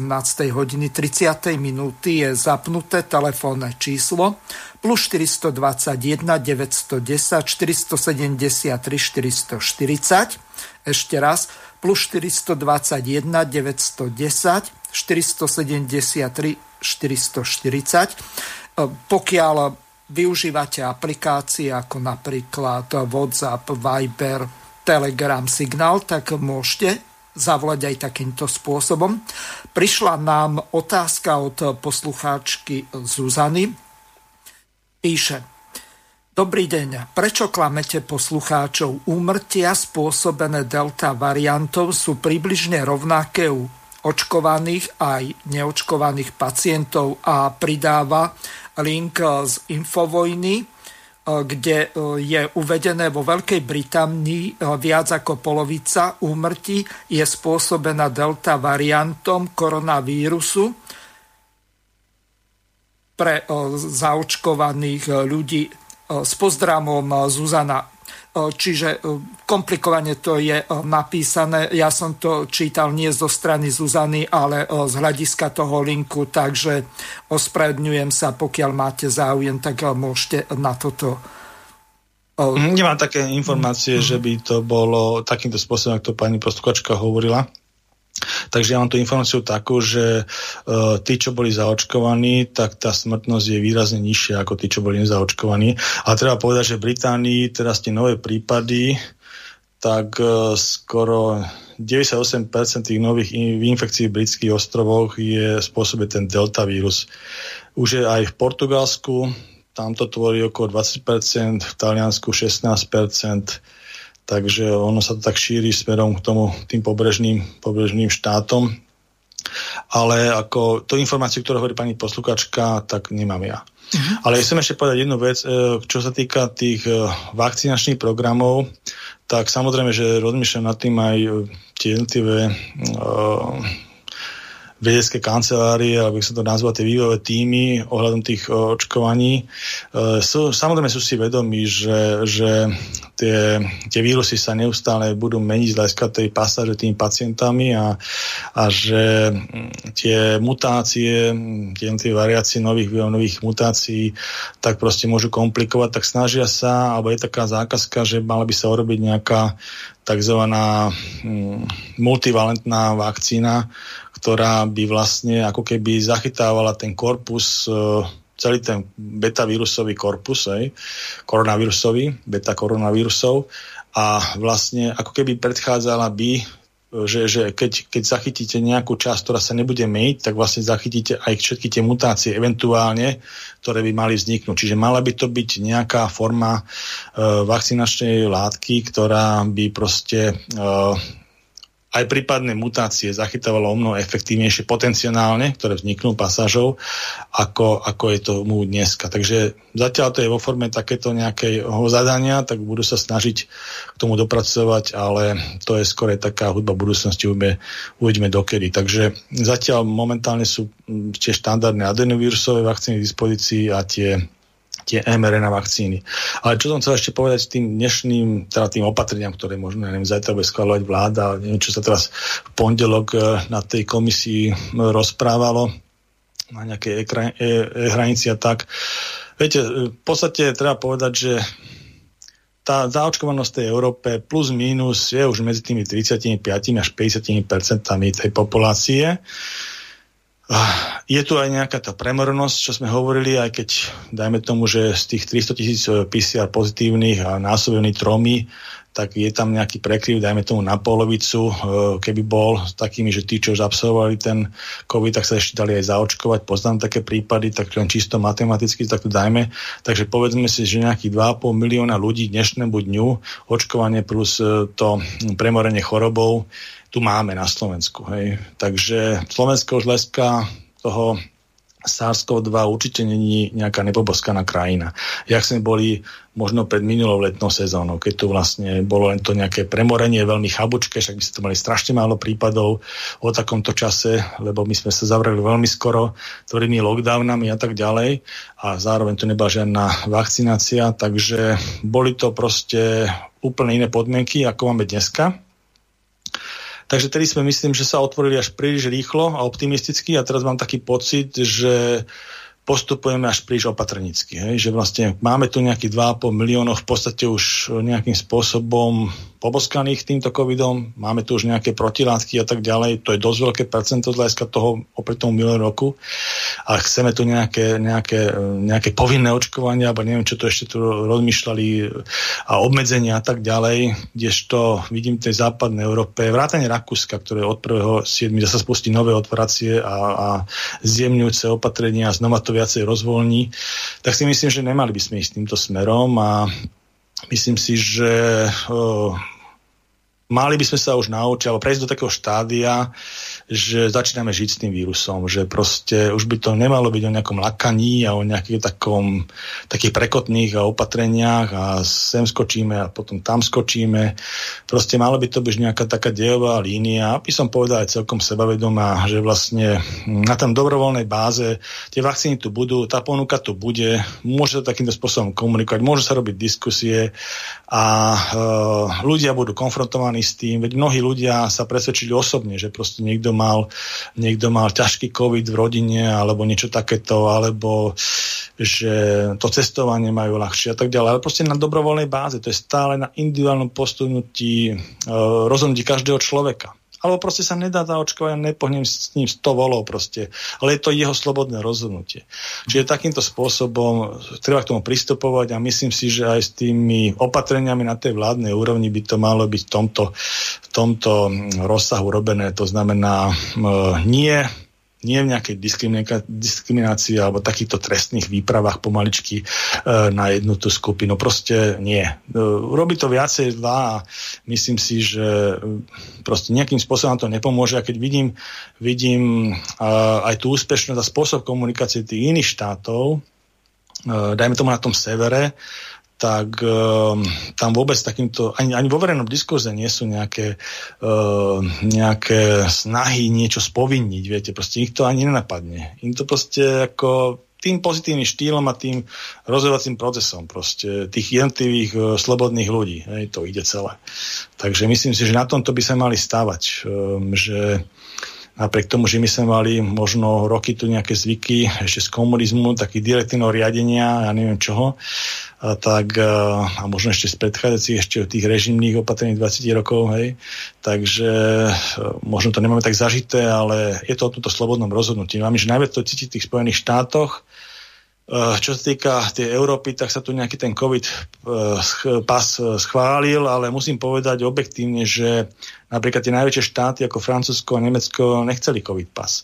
Že to bolo viac menej taký ako um, ústupok voči voči tým štátom severu, ktorí boli dosť nekompromisné, pretože oni sú, oni sú proste také, že my s tým nemáme problém, my tu proste nám ľudia veria a my tu budeme mať e, tú zaočkovanosť na takomto vysokom stupni, dokonca oni tam rátajú, že 80%, Európska únia ráta 70%, my sme mali 60% a oni si to povedali 80%, ja si myslím, že to aj dokážu.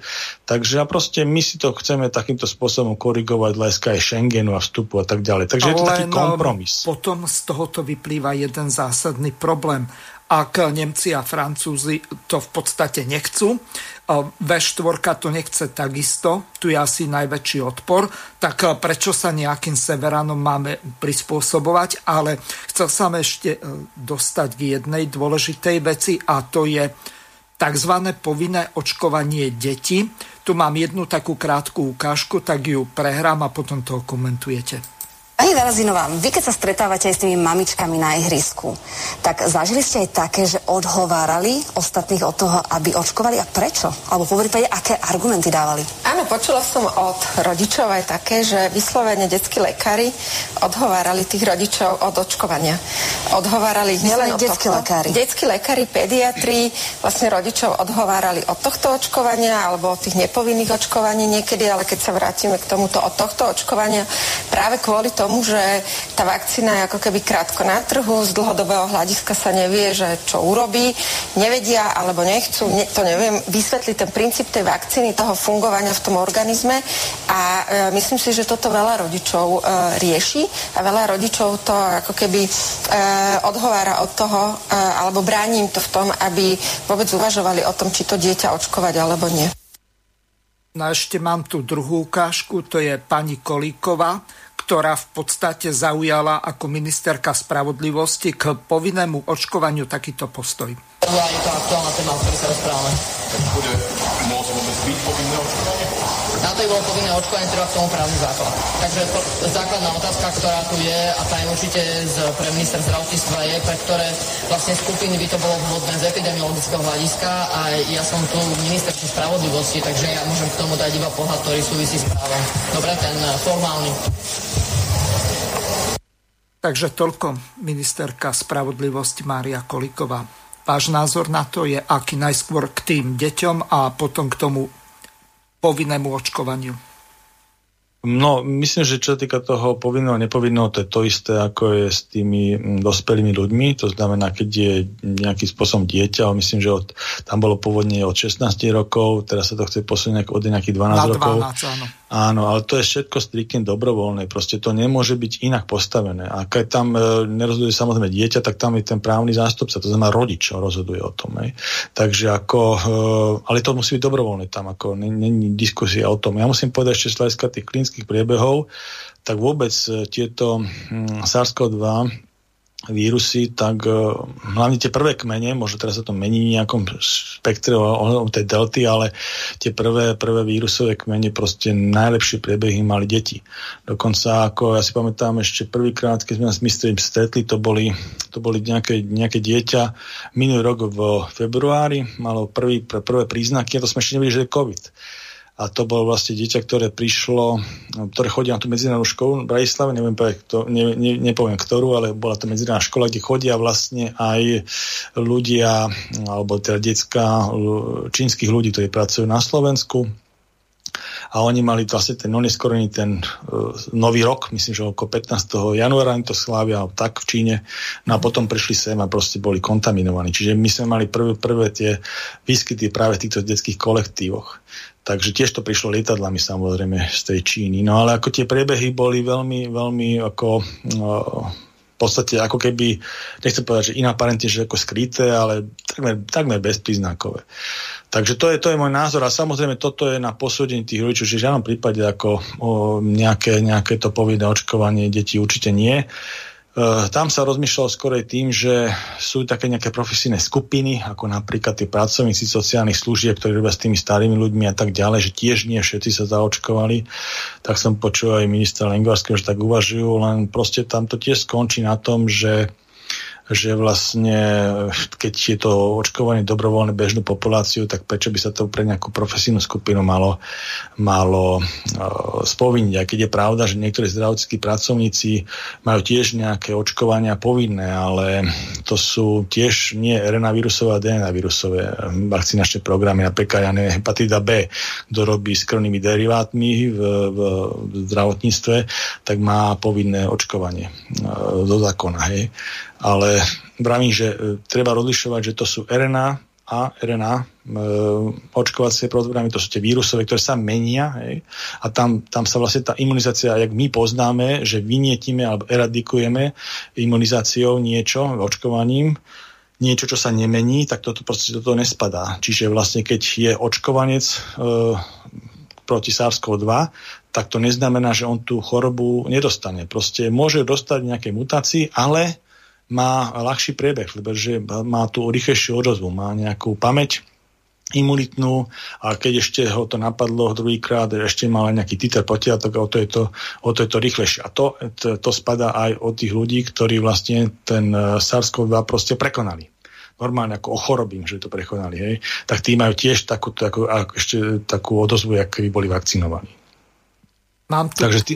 Mhm. Áno. No, chcel som sa posunúť e, trošku ďalej, lebo už do konca relácie máme len 40 minút a Naplánovali ste si toho viacej. Chcel by som sa dostať k tej eh, tzv. novej nemocnici v Bratislave, respektíve k tomu, ako to komentovala Jana Cigánikova.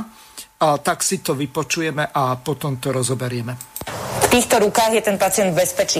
Toto napríklad s odbornými spoločnosťami konzultovali aj jednotlivé veci. Vychádzali zo stratifikácie, ktorá bola dvakrát pri pripomienkovom konaní a bola komplet, komplet akože vyrokovaná. E, čiže to nie je pravda, že nerokovali s nikým, ale je pravda, že za pána Krajčího sa jednoducho zanedbala tá komunikácia, e, čo sa týka optimalizácie. Ale opäť prišiel pán minister Olenglarsky, okamžite to začal uh, riešiť a v podstate komunikuje sa teraz s nemocnicami. Ja sa im vôbec ne, nečudujem, že, a bola to veľká chyba, že sme ich do toho nezapojili hneď od začiatku, kde oni by mali pocit, aj, aj by to tak bolo, že by boli vlastne súčasťou tej reformy. Teraz je to tak, že sa im niečo položí na stôl a oni sa boja, že sa s nimi nikto nebude baviť, ale tak toto nie je. Je, je teda nejaký, nejaký nastavený nejaký štart do diskusie, ale závery ešte nie sú a je absolútna zhoda, mám prísľub aj ministra, aj štátneho tajomníka, aj, aj pani tajomničky, že tá diskusia pôjde naplno a že sa budú akceptovať či už geografické nejaké zákonitosti, možno nejaké, čo týka obyvateľstva. E, toto všetko jednoducho v tom návrhu zatiaľ chýba a, a, a samozrejme, že musí, byť, e, musí, musí to byť akceptované. To je jedna veľká nemocnica, to budú rásochy? Neviem, či Asochy, nemám úplne pocit, že to stihneme. Ako to, ja viem, že to teda je atraktívne hovoriť, ale keď si to že reálne predstavím. Uh, v každom prípade Univerzitná nemocnica Bratislava je 5 budov polorozpadnutých a rozhádzané oddelenia, kde kade nelogicky. Určite to treba zjednotiť do, ako dá sa baviť o tom, či do Petržalky, či do Ružinova, alebo postaviť nové rásochy, ktoré budú trvať nejakú dobu, ale ona už tá systematizácia sa dá robiť aj bez toho. Uh, takže toto treba určite spraviť a tým sa myslí Národná nemocnica a teda môžeme sa baviť, či robiť prístavby k nejakej existujúcej a stiahovať tam tie zvyšné nemocnice, aby to jednoducho bolo pokope, alebo teda stavať rásochy. Ja osobne uh, toto nechávam absolútne na ministra, ale myslím si, že tie rásochy jednoducho budú dlho trvať a kým sa postavia, aj tak treba urobiť tú racionalizáciu v univerzitke. Kým sa postavia, tak tento otvorí svoju novú veľkú ale nemocnicu. Aj tak a buďme radi. Veď, ako, to, to... Teraz hovoríte ako tá predložená ruka Pendy, čo vám no, vyčíta. ako občan a teraz určite mi dáte aj vy zapravdu, no keď, keď akože odmyslíte si slovo Penta, keď vám prídem s informáciou, že nejaký investor nám tu chce postaviť nemocnicu, je to zlá alebo dobrá správa? Akože keby to nebola penta, tak by sme ich nosili na ruky. Len všetci sú tu proste, uh, proste citliví na toto slovo, lebo sa využívalo v politickom zápase dlhé roky. Vykašlite sa na to, či je to štát, či je to súkromník, či je to kraj, či je to univerzita Bavme sa preboha o to, že niekto chce dať ľuďom novú nemocnicu a ešte parádnu nemocnicu s absolútne futuristickými uh, opatreniami. Jasné, že je to dobre a je to dobré aj preto, pre tých zdravotníkov preto, lebo na to sa ja najviac teším ako fanúšik trhového systému, že ono príde k súťaži. Tých uh, zdravotníkov je obmedzených počet, sestričiek napríklad je veľmi kritický stav, obmedzený počet a tie dve nemocnice veľké, štátna versus súkromná, budú musieť o ten personál súťažiť. A politici si predsa nemôžu dovoliť prehrať a úplne byť že, takže čo sa stane? No bude sa musieť konečne zlepšovať kvalita, pracovné podmienky, aj platy práve tých zamestnancov v štátnych nemocniciach, aby si ich, sme si ich udržali.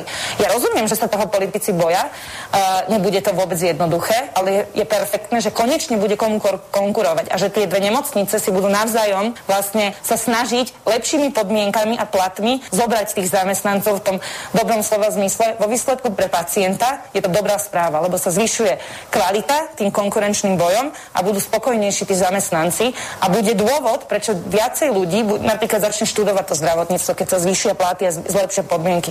Takže naozaj si myslím, že toto bude pre občana určite prínosom. Takže toľko ultraliberálka Jana Cigániková. Môj názor je taký, že dekomunikácia zdravotníctva, úplné vylúčenie z trhu, žiadne poisťovne, platenie zo štátneho rozpočtu. DPH máme vysokú 20%, Matovič chce 21 až 25, čiže ja e, s týmto, čo ona nesúhlasím kategoricky, ale e, ja mám iný pohľad na komentovanie ste tu vy. Nech sa páči. Takže toto nech si dobre zapamätajú naši poslucháči, tento prejav pani Boto Ciganíkovej, pretože keby som mal povedať príklad, ako znie lobista štátnej alebo verejnej správe nejakých súkromných záujmov v nejakom konkrétnom segmente, v tomto prípade zdravotníctve, tak znie presne takto vo svojom prejave, ako hovorí pani Bito Cigániková. Presne takto. Keď no, eh, niekto tá moderátorka zvolený... bola eh, relatívne eh, schopná, lebo ona operatívne reagovala na to, že Pentu presadzuje. Um, nechcem byť taký, ako mm, by som povedal, konštatačný v, v mhm. celku, ale môžeme povedať, že keď prichádza nejaký štátny manažer do, nejakého, do nejakej um, vysokej funkcie ako minister, ne, nejakého rezortu, dostane ten rezort, tak on musí urobiť maximum. Maximum preto, aby ten rezort fungoval. Musí mať nejakú víziu a tú víziu mal v programovom e, vyjadrení tej konkrétnej strany a potom v rámci koalície sa urobí nejaké programové vyhlásenie vlády. Hej? A tam sa dajú tie veci, čo tá vláda vlastne chce urobiť v tých segmentoch nejakej zhode. A potom sa tam dávajú personálne uh, obsadenia ľudí, ktorí to budú realizovať. V tom zdravotníctve bol nejaký prvý minister, niečom zlíhal, tak bol odvolaný, prišiel druhý minister. Ale proste tá vízia sa nemení. Tá vízia sa nemení, proste nejakým spôsobom to ide. A samozrejme, tam aj v predvolebnom, alebo vo voľbách proste boli tie programy tézy a ja som ich tam dával a mnohé to programové vyhlásenie vlády v tom zdravotníctve, nechcem povedať, že nás kopírovalo, ale minimálne sa inšpirovalo v tom, že vlastne ten štát chce posilniť to zdravotníctvo, pretože si veľmi dobre uvedomuje, že po 30 rokoch hej, to bol veľmi zanedbávaný rezort a tak ďalej a my sme neurobili žiadnu nemocnicu, jedna sa postavila hej, a potom nejaké čiastočné rekonštrukcie. Proste nič neriešia tá situácia, systémova to nenastala v tom zdravotníctve, aby sa zlepšil ten stav. No a čo týka konkrétnosti, tak aj táto vláda, súčasná vláda, má proste jasne napísané program vlastne vlády, že chce dostávať dostávať Martinskú nemocnicu ako fakultnú nemocnicu a dostávať Brajslavské rástochy ako fakultnú nemocnicu. Samozrejme, že toto sú veci, ktoré presahujú, presahujú tie bežné volebné obdobia. To znamená, že by sme mali taký plán, že v každom tom kraji by sa urobila tá koncová nemocnica. Ale dobre, aproximujeme teraz program vylesne vlády súčasnej vládnej koalície, nech sme doboví a súčasní, takže tieto dve nemocnice tam majú jasne na to do bez debaty napísané, že toto chcú spraviť. Hej? A ešte tam majú, že proste by zvážili monetárny systém všezdravotného poistenia. To znamená, že by sa to sústredilo výhľavo, výhľadovo do jednej zdravotnej poisťovne. Ale to majú ako napísané v, v alternatíve, takže OK. Ale na, čo týka dostavby, tam není polemika. Proste toto chceme. Chceme dostaviť rástochy, čo má svoje opodstatnenie a ja som jednoznačne za, z hľadiska logiky veci.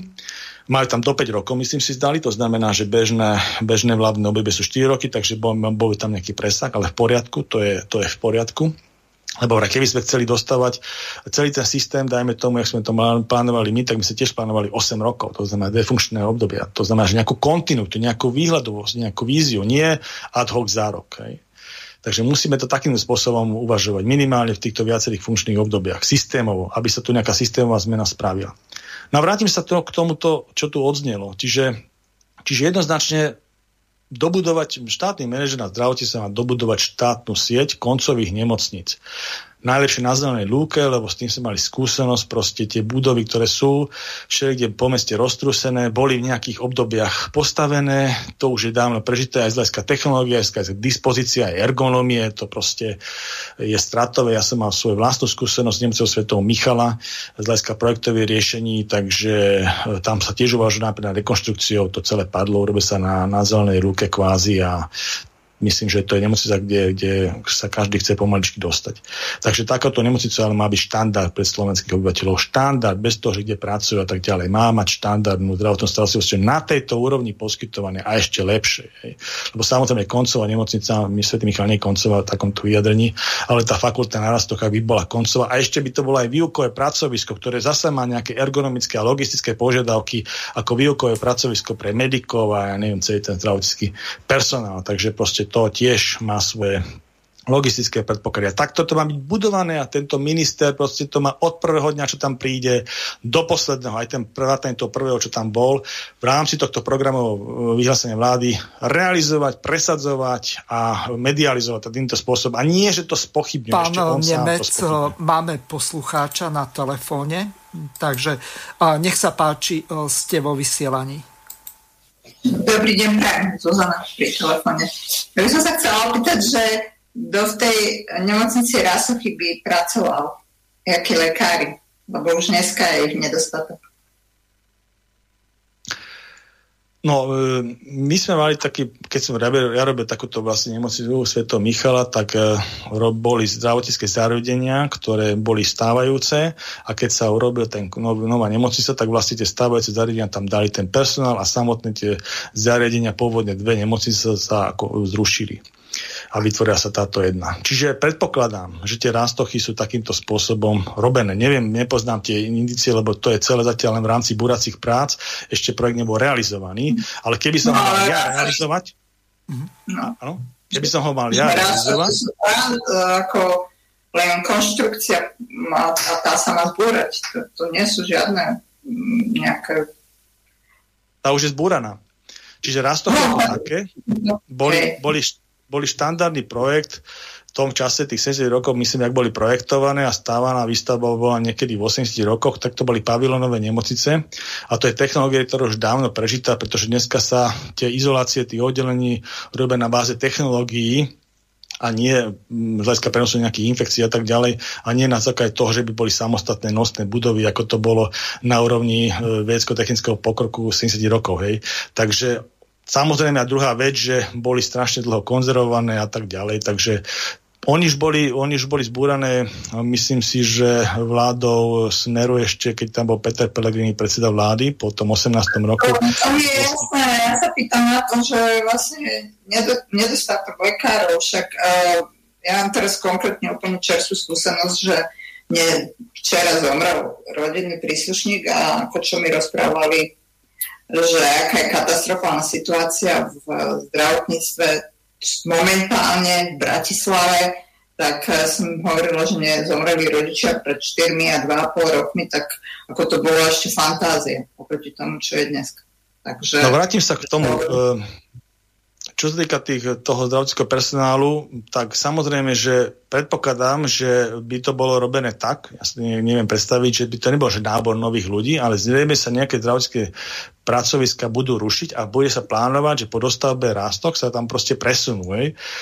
Určite takto, inak sa to nebude dať spraviť. Samozrejme, treba zašanovať tých ľudí, ktorí momentálne pracujú v tých zdravotných zariadeniach. To bude ďalšia logistická vec pre súčasného ministra, pretože, pretože uh, tie bory sa postavia už teraz. Hej? Ja som hovoril, že aké boli vzťahy uh, tej... Pre... Môžem dokon, dokončiť? Uh, ja som hovoril, aké boli vzťahy uh, vlastne predchádzajúceho ministra štátneho tajomníka Stachuru keď e, so, svetom zdravia, teda s Pentou. Oni tam, e, keď vypokol prvý COVID minulý rok, niekedy v marci, tak pán štátny tajomník tedajší, Stachura, mali na nejakú inšpekciu do svetu zdravia z hľadiska mobilizácie kritickej infraštruktúry, kde teda plánovali, že sú tieto súkromné nemocnice. A svet zdravia ho tam vôbec nepustil. Štátneho tajomníka, ministerstva zdravotníctva nepustil na inšpekciu týchto svojich nemocníc. Hej? Čiže to bol ich, ich prínos hľadiska riešenia covidovej krízy ako takej, proste takýto spôsob komunikácie. No a prvé, čo urobil pán minister Lengvarsky, keď sa stal ministrom, tak myslím, že do mesiaca navštívil Bory A potom púšťal takéto pokusné balóniky, kedy vlastne spochybňoval vlastné programové vyhlásenie vlastnej vlády v tom zmysle, tom rozhodnutí, že vlastne musí dostávať bory a všetko preto robiť. On proste začal rozprávať nejakých alternatívach. Hej? A potom, keď pani Bito Cigániková ho v tomto rozhovore začala chrániť, z ktorého sme maličký výsek posielali, teda púšťali divákom, tak ja sa pýtam, prečo ho chváli pani Bito Cigánikov? Keď ja som už hovoril v minulosti, že celý ten projekt, ktorý má vlastne program, program Sasky ako takej, bol program dôvery, alebo by som povedal Penty v zdravotníctve. To bolo, ste bolo skopírované. Hej?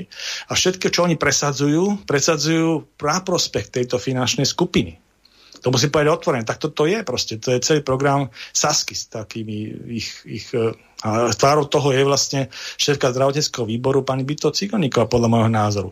A čo sa týka týchto vecí, keď ona začína chváliť pána ministra Legvarského, tak ja začínam pozornieť, veľmi pozornieť proste, že prečo to tak je.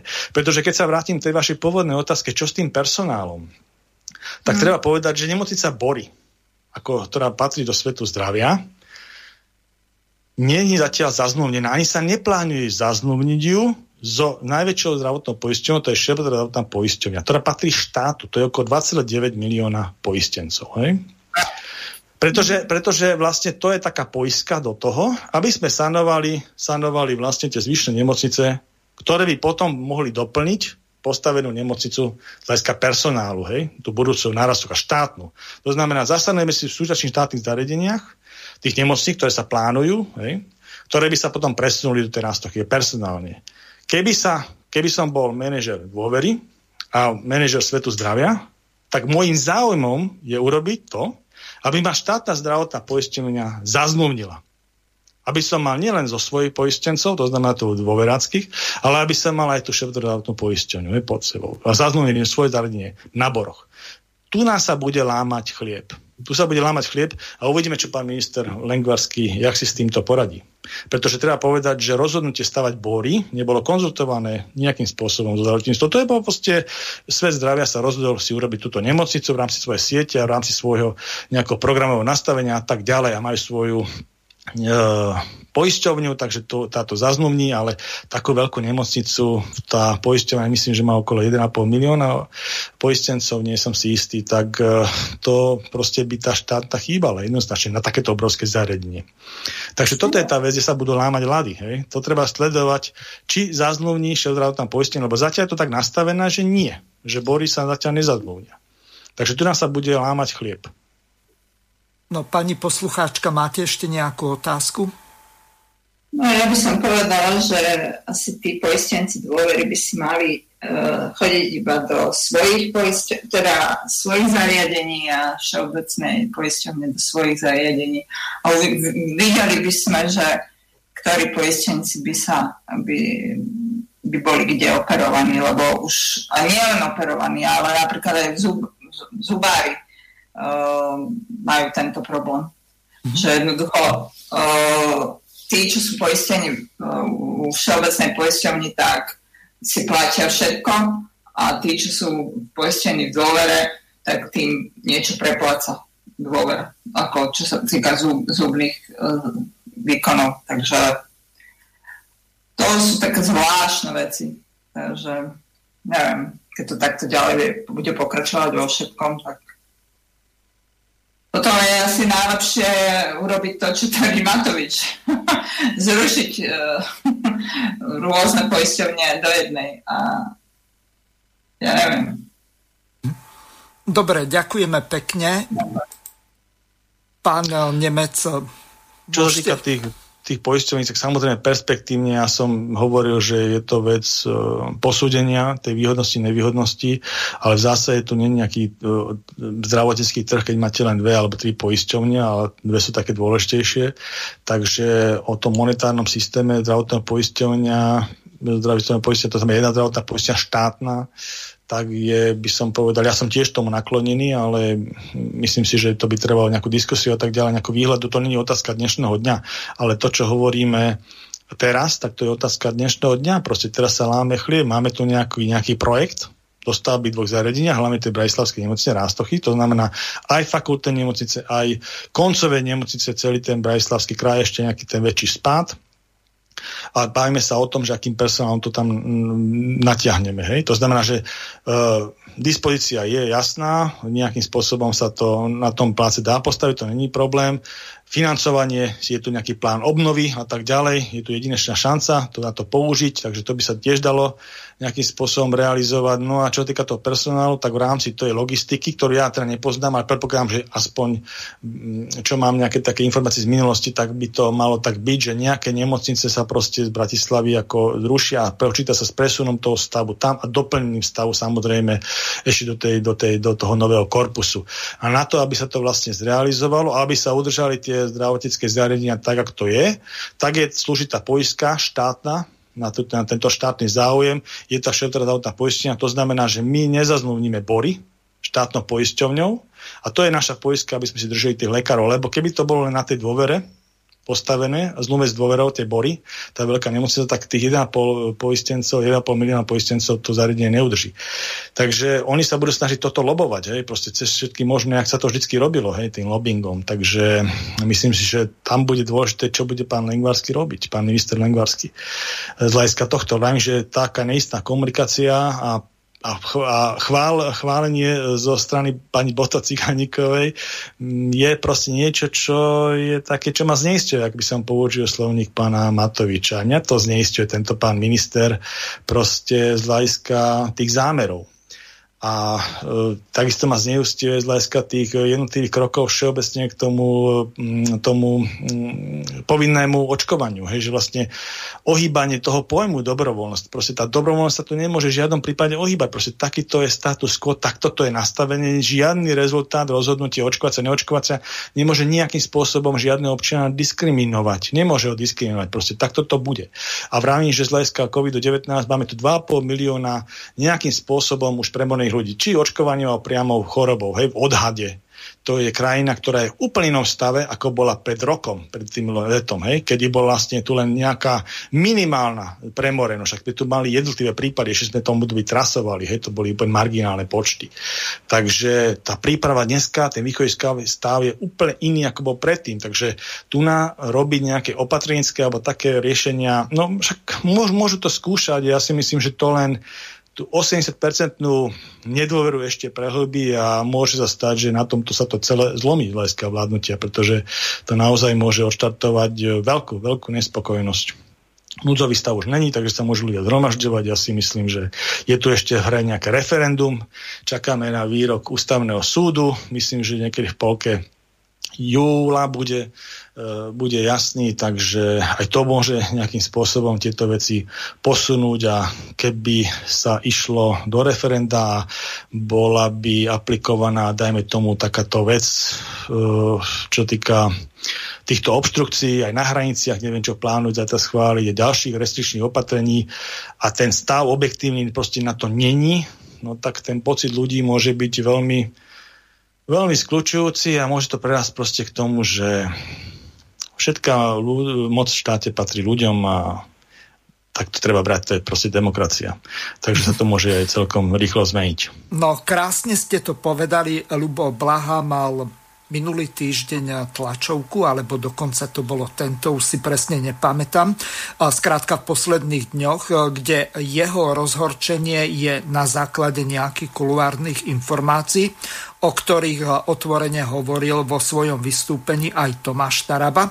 Ale eh, tu od pána Blahu mám pripravenú jednu takú ukážku, tak eh, si to vypočujeme a potom sa dostaneme ďalej k poslednej téme, kde opäť ostaneme pri tej Saske.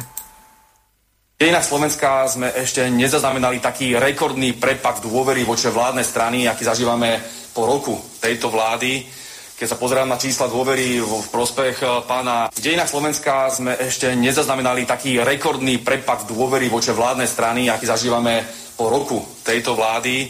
Keď sa pozerám na čísla dôvery v prospech eh, pána Igora Matoviča, tak to je žalostné a nie, nie je sa čo čudovať. Však zomrelo pre Boha 12 600 ľudí aj kvôli jeho celoplošnému testovaniu, testovaniu aj kvôli babráctvu, akým sa zhostili pandémie. Čiže je úplne oprávnené sa dneska pýtať ľudí, chcete ešte ďalej túto vládu, alebo chcete nové, predčasné parlamentné voľby. Viete, ja ako absolvent politológie si pamätám, v prvom ročníku vás naučia na dejinách politických teórií, že už niekde v 16. 17. storočí nejakí jezuitskí kňazi rozmýšľali o tom, že suverénom je ľud. Už tam niekde začína nejaká teória demokracie. Pamätáte si možno tí, ktorí študovali politológiu Francisco Suárez alebo Johannes Altúzius. Suverénom je ľud. Oni to rozumeli. V čase, kedy sa tam ešte učilo, že Zem je plochá, alebo kedy sa tu upalovali bosrky, oni tomu rozumeli. Ale prezidentka Slovenskej republiky, pani Čaputová, tomu v 21. storočí nerozumie. Ona nerozumie, že suverénom je ľud. Ona si myslí, že keď sa raz zavolilo nejakým spôsobom, tak to už je na 4 roky zabetonované, na periodická totalita. Vy už jednoducho nemôžete tých ľudí dostať od moci. A to, že sa to podarilo e, počas radičovej vlády, to bola nejaká historická náhoda. Lebo preboha, že sme zobrali ľudské právo tým poslancom. Dva roky plád ešte mali poberať. Toto hovorí dneska pani Čaputová. Prepačte, a v tej chvíli zároveň povie, že ona je zastankyňou, ako občianka, zastankyňou referenda. Mne to tak pripomína ako také tie pubertiačky na prvom rande. Aj chcú, aj nechcú. Aj chcú ísť s vami von, aj s vami nechcú ísť von. Ako nebláznime. Tak buď chceme referendum, chceme rešpektovať ústavu, chceme rešpektovať, že tu je nejaká demokracia, alebo nie. A potom to povedzme na rovinu. A nepredstierajme ako ten popletený král v píšnej princeznej. No odvolávam, co som odvolal, slibuj, čo som e, slíbil. Pani prezidentka sa musí správať seriózne. A chce podporovať demokraciu a ústavu, tak jednoducho nemala dávať uh, referendum na ústavný súd. Ja sa obávam najmä tých následkov. Viete, pokiaľ zoberiete ľuďom poslednú šancu, ako legálne, legitímne, demokraticky zvrnúť vládu, tak potom budú musieť používať presne tie metódy, o ktorých hovoril pán predseda. Ulice, blokády, štrajky, generálny štrajk. Nebudú mať na výber. Vy chcete ľuďom zobrať poslednú legitímnu zbraň, akú majú, vyjadriť odpor voči vláde. Takéto niečo robia naozaj. Nerobia naozaj demokracie. Zároveň som presvedčený, že musíme pomenovať úplne presne, že ak dôjde k zrušeniu referenda o predčasných voľbách, tak pôjde o zmarené referendum. A zmarené referendum tu bude druhýkrát v dejinách. Myslím, že prvýkrát sa to podarilo ministrovi Gustavovi Krajčímu za HZDS. Gratulujem pani prezidentke Čaputovej, bude zo zácnej spoločnosti. Aj ona bude tá, ktorá zmarila referendum. Politicky zmarila referendum. Pevne verím a počúval som včera veľmi poctivo ľudí, a boli to stovky, tisíce ľudí, ktorí sa pýtali na to, čo budeme robiť, ak bude referendum zarezané pevne verím, že to nevzdáme. Musíme ísť do ulic a odbory už avizujú, že pôjde sa do ulic a musíme sa snažiť znova nazbierať volu ľudí a znova vypísať novú petíciu za ďalšie referendum a tentokrát ich povaliť. Ďakujem pekne. Jaj, jaj. Ako to vy vidíte, je tu vôbec eh, reálna šanca, že to referendum bude, hoci eh, rozhodujúce slovo bude mať ústavný súd, ale podľa toho, ako som sa v úvode pred touto ukážkou zmienil, tak už poslanci a možno, že priamo od tých sudcov, ktorých e, si tam aj e, smeráci navolili, príklad pani Lašakova, tak zrejme majú aj z ústavného súdu nejaké informácie. Nechcem špekulovať alebo konšpirovať, ale vyzerá to podľa toho, aké informácie prichádzajú dosť pochybne o tom, že by to referendum bolo. Tak samozrejme, že všetko, čo by sme hovorili na túto tému, by boli len špekulácie. Má tam svojich ľudí navolených, alebo teda počas vlády minulej sa tam navolili nejakí sudcovia ústavného súdu, počas tejto vlády sa tam nejakí ľudia navolili sudcovia ústavného súdu, takže každý by mohol povedať, že je to vybavené a je pán Heger, že proste to zarežú, alebo pán, alebo pán nejaký iný by mohol povedať, že povolia to a tak ďalej. Proste mm. treba si počkať na ten, na ten rezultát ústavného súdu, je to ich kompetencie, je to ich práca, je to ich práce, za ktorých platia daňoví poplatníci a majú svoje, majú, svoje, majú svoje miesto v tomto demokratickom systéme ako nezávislá súdna moc. Takže počkáme si na ten, e, na ten polky júna a uvidíme, e, júla a uvidíme teda, aké bude rezume. Podľa sa rozhodneme. Ja si myslím, že e, tá dikcia politická, čo mám ja, tak je taká, že ten národ je, teda ten ľud je hegemón a má, má mať vlastne túto možnosť, hej, aj skrátenia toho volebného obdobia, aj to referendum. Je tam súčasne také obmedzenie periodicity, to znamená, že aj podľa dnešného dnenia by to akože mohlo byť len raz, to znamená, že raz počas štvoročného obdobia by také referendum mohol teda niekto iniciovať, aký má dostatočný počet podpisov, tak by ho mohol ako spustiť, to znamená, že nie opakovania každú chvíľku v takej vážnej veci. To si myslím, že celkom postačujúce, to znamená, že raz počas každého volebného obdobia by to mohol teda týmto referendum, ak tá vôľa bude, lebo však treba povedať, že tam je, tam je e, kruciálna podmienka, že musí byť 5% účasť plus jeden hlas, hej, čiže to je ako brutálne. Množstvo ľudí, ktoré sa musí, musí zúčastniť e, tohto referenda, aby bolo platné. Ešte v tom, tom počte musia byť teda ako schválená tá dikcia, že teda chcú chcú nové voľby. Takže ako, uh, myslím, že to sú také poisky, ktoré tam môžu ostať a pokiaľ by teda uh, ústavný súd nemal ten názor, že tá súčasná dikcia to umožňuje, tak si myslím, že dá nejaké vysvetlenia a podľa toho by sa to malo upraviť uh, z hľadiska legislatívy, keď všetci títo ľudia, ktorí sú dneska pri moci, tie politické strany proste deklarujú, že proste sú demokratický štát a, a ľudia hegemon, tak proste sa ho nebojme. Nebojme sa to. A osobne si myslím, že uh, aj pre ten štát to pomôže aj tú našu dobu, že keď nejak sa chceme posunúť za 30 rokov, veď treba povedať, že, že niekedy je fakt na prospech veci, kedy sa tie funkčné obdobia, hlavne keď sa riešia ťažké veci, môžu skrátiť. Že, proste, že ten dvojročný cyklus je na prospech veci, na prospech aj toho štátu. Veď zoberme si tak, že ja neviem, možno majú iný taký pocit, ja ho teda mám, že v tom 18.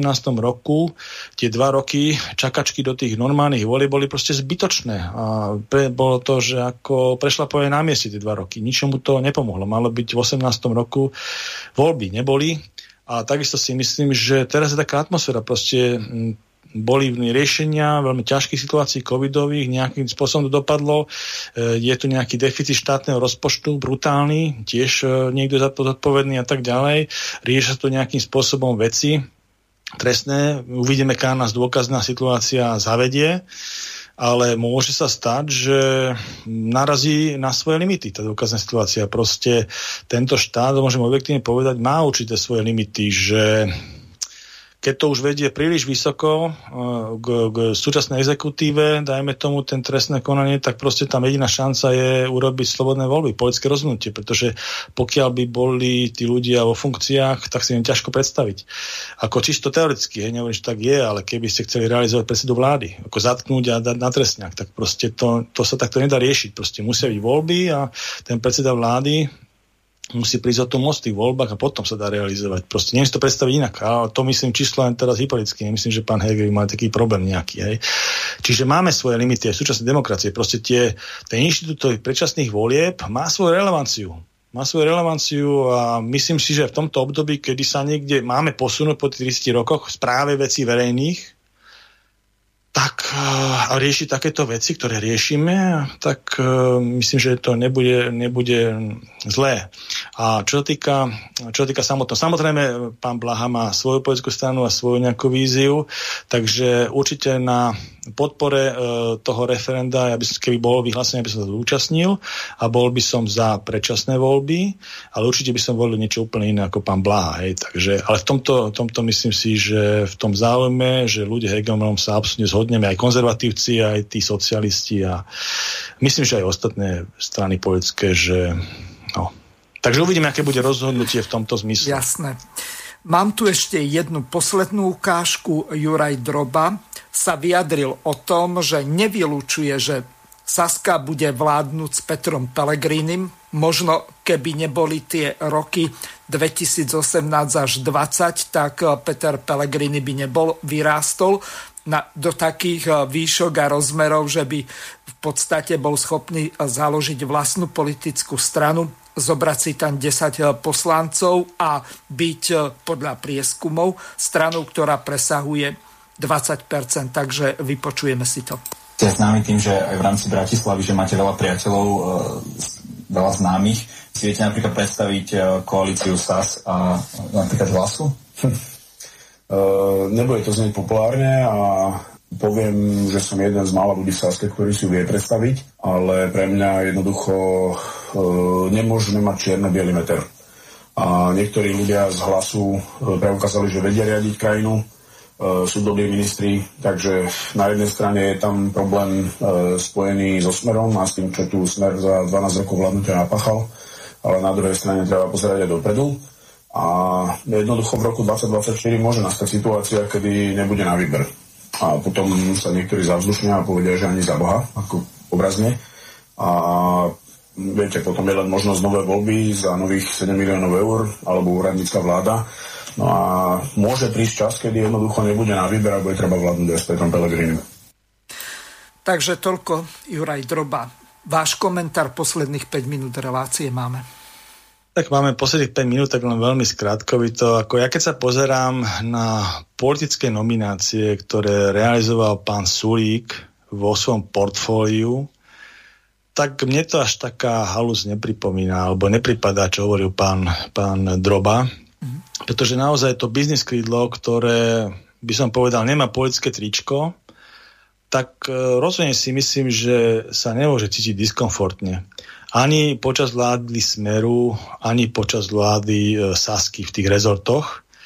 A musím povedať, že to, čo sa ako ukázalo aj pri pánovi Andrejovi Holákovi, ktorý teraz bol nejakým spôsobom realizovaný za nejaké veci z predchádzajúceho obdobia, ale to, že tam vôbec takýto človek bol uh, v tých, v tých uh, štátnych podnikoch, uh, to myslím, že bol konkrétne v tom H investe, H, MH managementu, pardon, MH managemente, takže vlastne ako podpredseda predstavenstva, či to nebolo ako nejaký šuflikant, to bolo vlastne dvojka v tom predstavenstve po, po generálnom riaditeľovi, pánovi Lopatkovi, ktorý prišiel tiež z Penty, Takže a to sú pána Sulika nominácie politické. Takže on zodpovedá za, tento, za, tento, za to menovanie politicky. A samozrejme potom ešte si vymenili aj zo Sme rodina Myslím, že on zobral si Slovenskú poštu pod seba a sme rodina Javis, personálne obsadenie. A tam zasa, tam zasa urobili, urobili takú vec, že uh, jeden z, z spolupracujúcich obvinení, myslím, že aj odsudený už bol, pán Ludovít Mako má takú firmu, že Lajo Mako, Lama, hej, ktorá mhm. zabezpečuje prevoz a stráženie objektov a svojho času bol teda spozrievaný z toho, že robil také ako tie kartelové dohody ešte s Bonulom v rámci toho a mal zákazky za smeru, tak zrazu dostal zákazku aj teraz počas vlády e, koalície, kde je pán Sulík a v Slovenskej pošte, kde vlastne Sulík, pán Sulík e, zodpoveda za nomináciu, je, vlastne štatutára do Slovenskej pošty. Takže človek, ktorý bol proste, ale myslím, že aj usvedčený už bol, E, z, takej, z takéto veci, že vlastne robíte kartelové dohody a robíte tam nejaké finančné, ja neviem, ešte to zneužívanie funkcie a právomoci verejného činiteľa a tak ďalej, čo mu tam všetko dali, tak uh, takýto človek ešte ďalej robí biznis so štátom. A keď hovoria, že proste uh, nie je tam nejaká zákonná prekažka, aby sa nemohol prihlásiť, tak ju vytvorte. Tak predsa proste, keď raz niekto, ten štát nejakým spôsobom zneužíval a tie funkcie a neviem čo všetko, tak proste nemôže taký človek na, na, znova pokračovať biznis so štátom, hej? Tak proste to sú takéto ako veci. A kto ich má, vy to však vy máte väčšinu, hej? Tá dnešná koalícia, vrátane pána Sulika, tak on má robiť takéto opatrenia, hej? Takže to je jedna vec. A potom pánovi Holakovi, tak vlastne, keď hovorí pán Dropa, že si to viem predstaviť, tak keď vidím pána Holaka jeho životopis, tak si to aj ja viem predstaviť, že vlastne Saska, Hlas, to je ako bez problémov koalícia. Vlastne už ten biznis tak aj funguje, hej? ktorý nemá to politické tričko. Je ako keby už boli tá koalícia, lebo pán Holák, on zastával funkcie, keď si pozerám už za, stran, za stranu Smer, myslím, že u pána Vážneho bol, potom robil aj uh, vo výbernom ko, ko, výberovej komisii na mýtny tender, potom robil uh, štátneho tajomníka u pánovi Počiatkovi, no a potom ho pán Žiga dal ešte vlastne do, do predsedníctva predstavenstva pardon, tejto, tejto firmy, kde vlastne teraz je podpredsedom, čiže do MH managementu. Takže uh, ten tam je vlastne kontinuálny. To je naozaj tá, tá pamäť firemná, ako hovorí pán Súlik. No ale tu sú ešte iné pamäte, pán Súlik. Tu sú pamäte aj, čo sa robí so štátom. Hej, to ako, a tu si ľudia pamätajú naozaj všeličo, aj, aj kto je kto na Slovensku. A musím povedať, že veľmi často v týchto štátnych podnikov vidno takú vec, že keď eh, nejaká zaujímavá finančná finančná skupina tam mala za vlády Smeru a, a, a SNS a Moc Hidu Joška, tak Joška stiahli a za vlády Olana, Sasky a Smerodina a za ľudí tam majú Marienku. Hej? Ale je to tá istá zaujímavá skupina a tí ľudia tam robia presne to, čo oni potrebujú, zabezpečujú. Takže ako, no a tu na, si nerobia ani toľko práce, aby tých ľudí tam vymieniali. Proste ich prevzali. A to musím povedať, že nie je vec len pána Sulíka, to vidíme aj na rezortoch, na doprave napríklad, hej, pri Sme rodina, tam prevzali tiež mnohých nominantov ale to sa ťažko povedať, že to sú nominanti Smeru alebo, alebo Sasky alebo Smerodina. To sú skôr by som povedal takí nominanti zaujímavých finančných skupín alebo nejakých skupín podnikateľských, ktoré nemajú poľské tričko, proste vždycky dojdú, dojdú naši. Hej. To je základná ich premisa. Naši prišli. Hej. No a potom sa Pavel, vlastne bohužiaľ, čas sa nám naplnil. Mne už ostane len s vami a s poslucháčmi sa rozlúčiť. Prajem vám všetko najlepšie, e, čo sa týka vašich e, pracovných povinností a samozrejme aj rodinného života. E, ďalšia relácia predpokladám, že bude o 4 týždne, tak dovtedy sa s vami lúčim a takisto aj s našimi poslucháčmi do budúceho pondelka. Pekný večer vám prajem do počutia. Ďakujem pekne, do počutia. Vysielací čas dnešnej relácie veľmi rýchlo uplynul, tak sa s vami zo štúdia Banska Bystrica Juh lúči moderátor a zúkar Miroslav Hazucha, ktorý vás touto reláciou sprevádzal. Vážené poslucháčky a poslucháči, budeme veľmi radi, ak nám zachováte nielen priazeň, ale ak nám aj napíšete vaše podnety a návrhy na zlepšenie relácie, lebo bez spätnej väzby nebudeme vedieť relácie zlepšovať, za čo vám vopred veľmi pekne ďakujem. Do počutia. Táto relácia vznikla za podpory dobrovoľných príspevkov našich poslucháčov. I ty sa k ním môžeš pridať. Viac informácií nájdeš na www.slobodnyvysielac.sk Ďakujeme.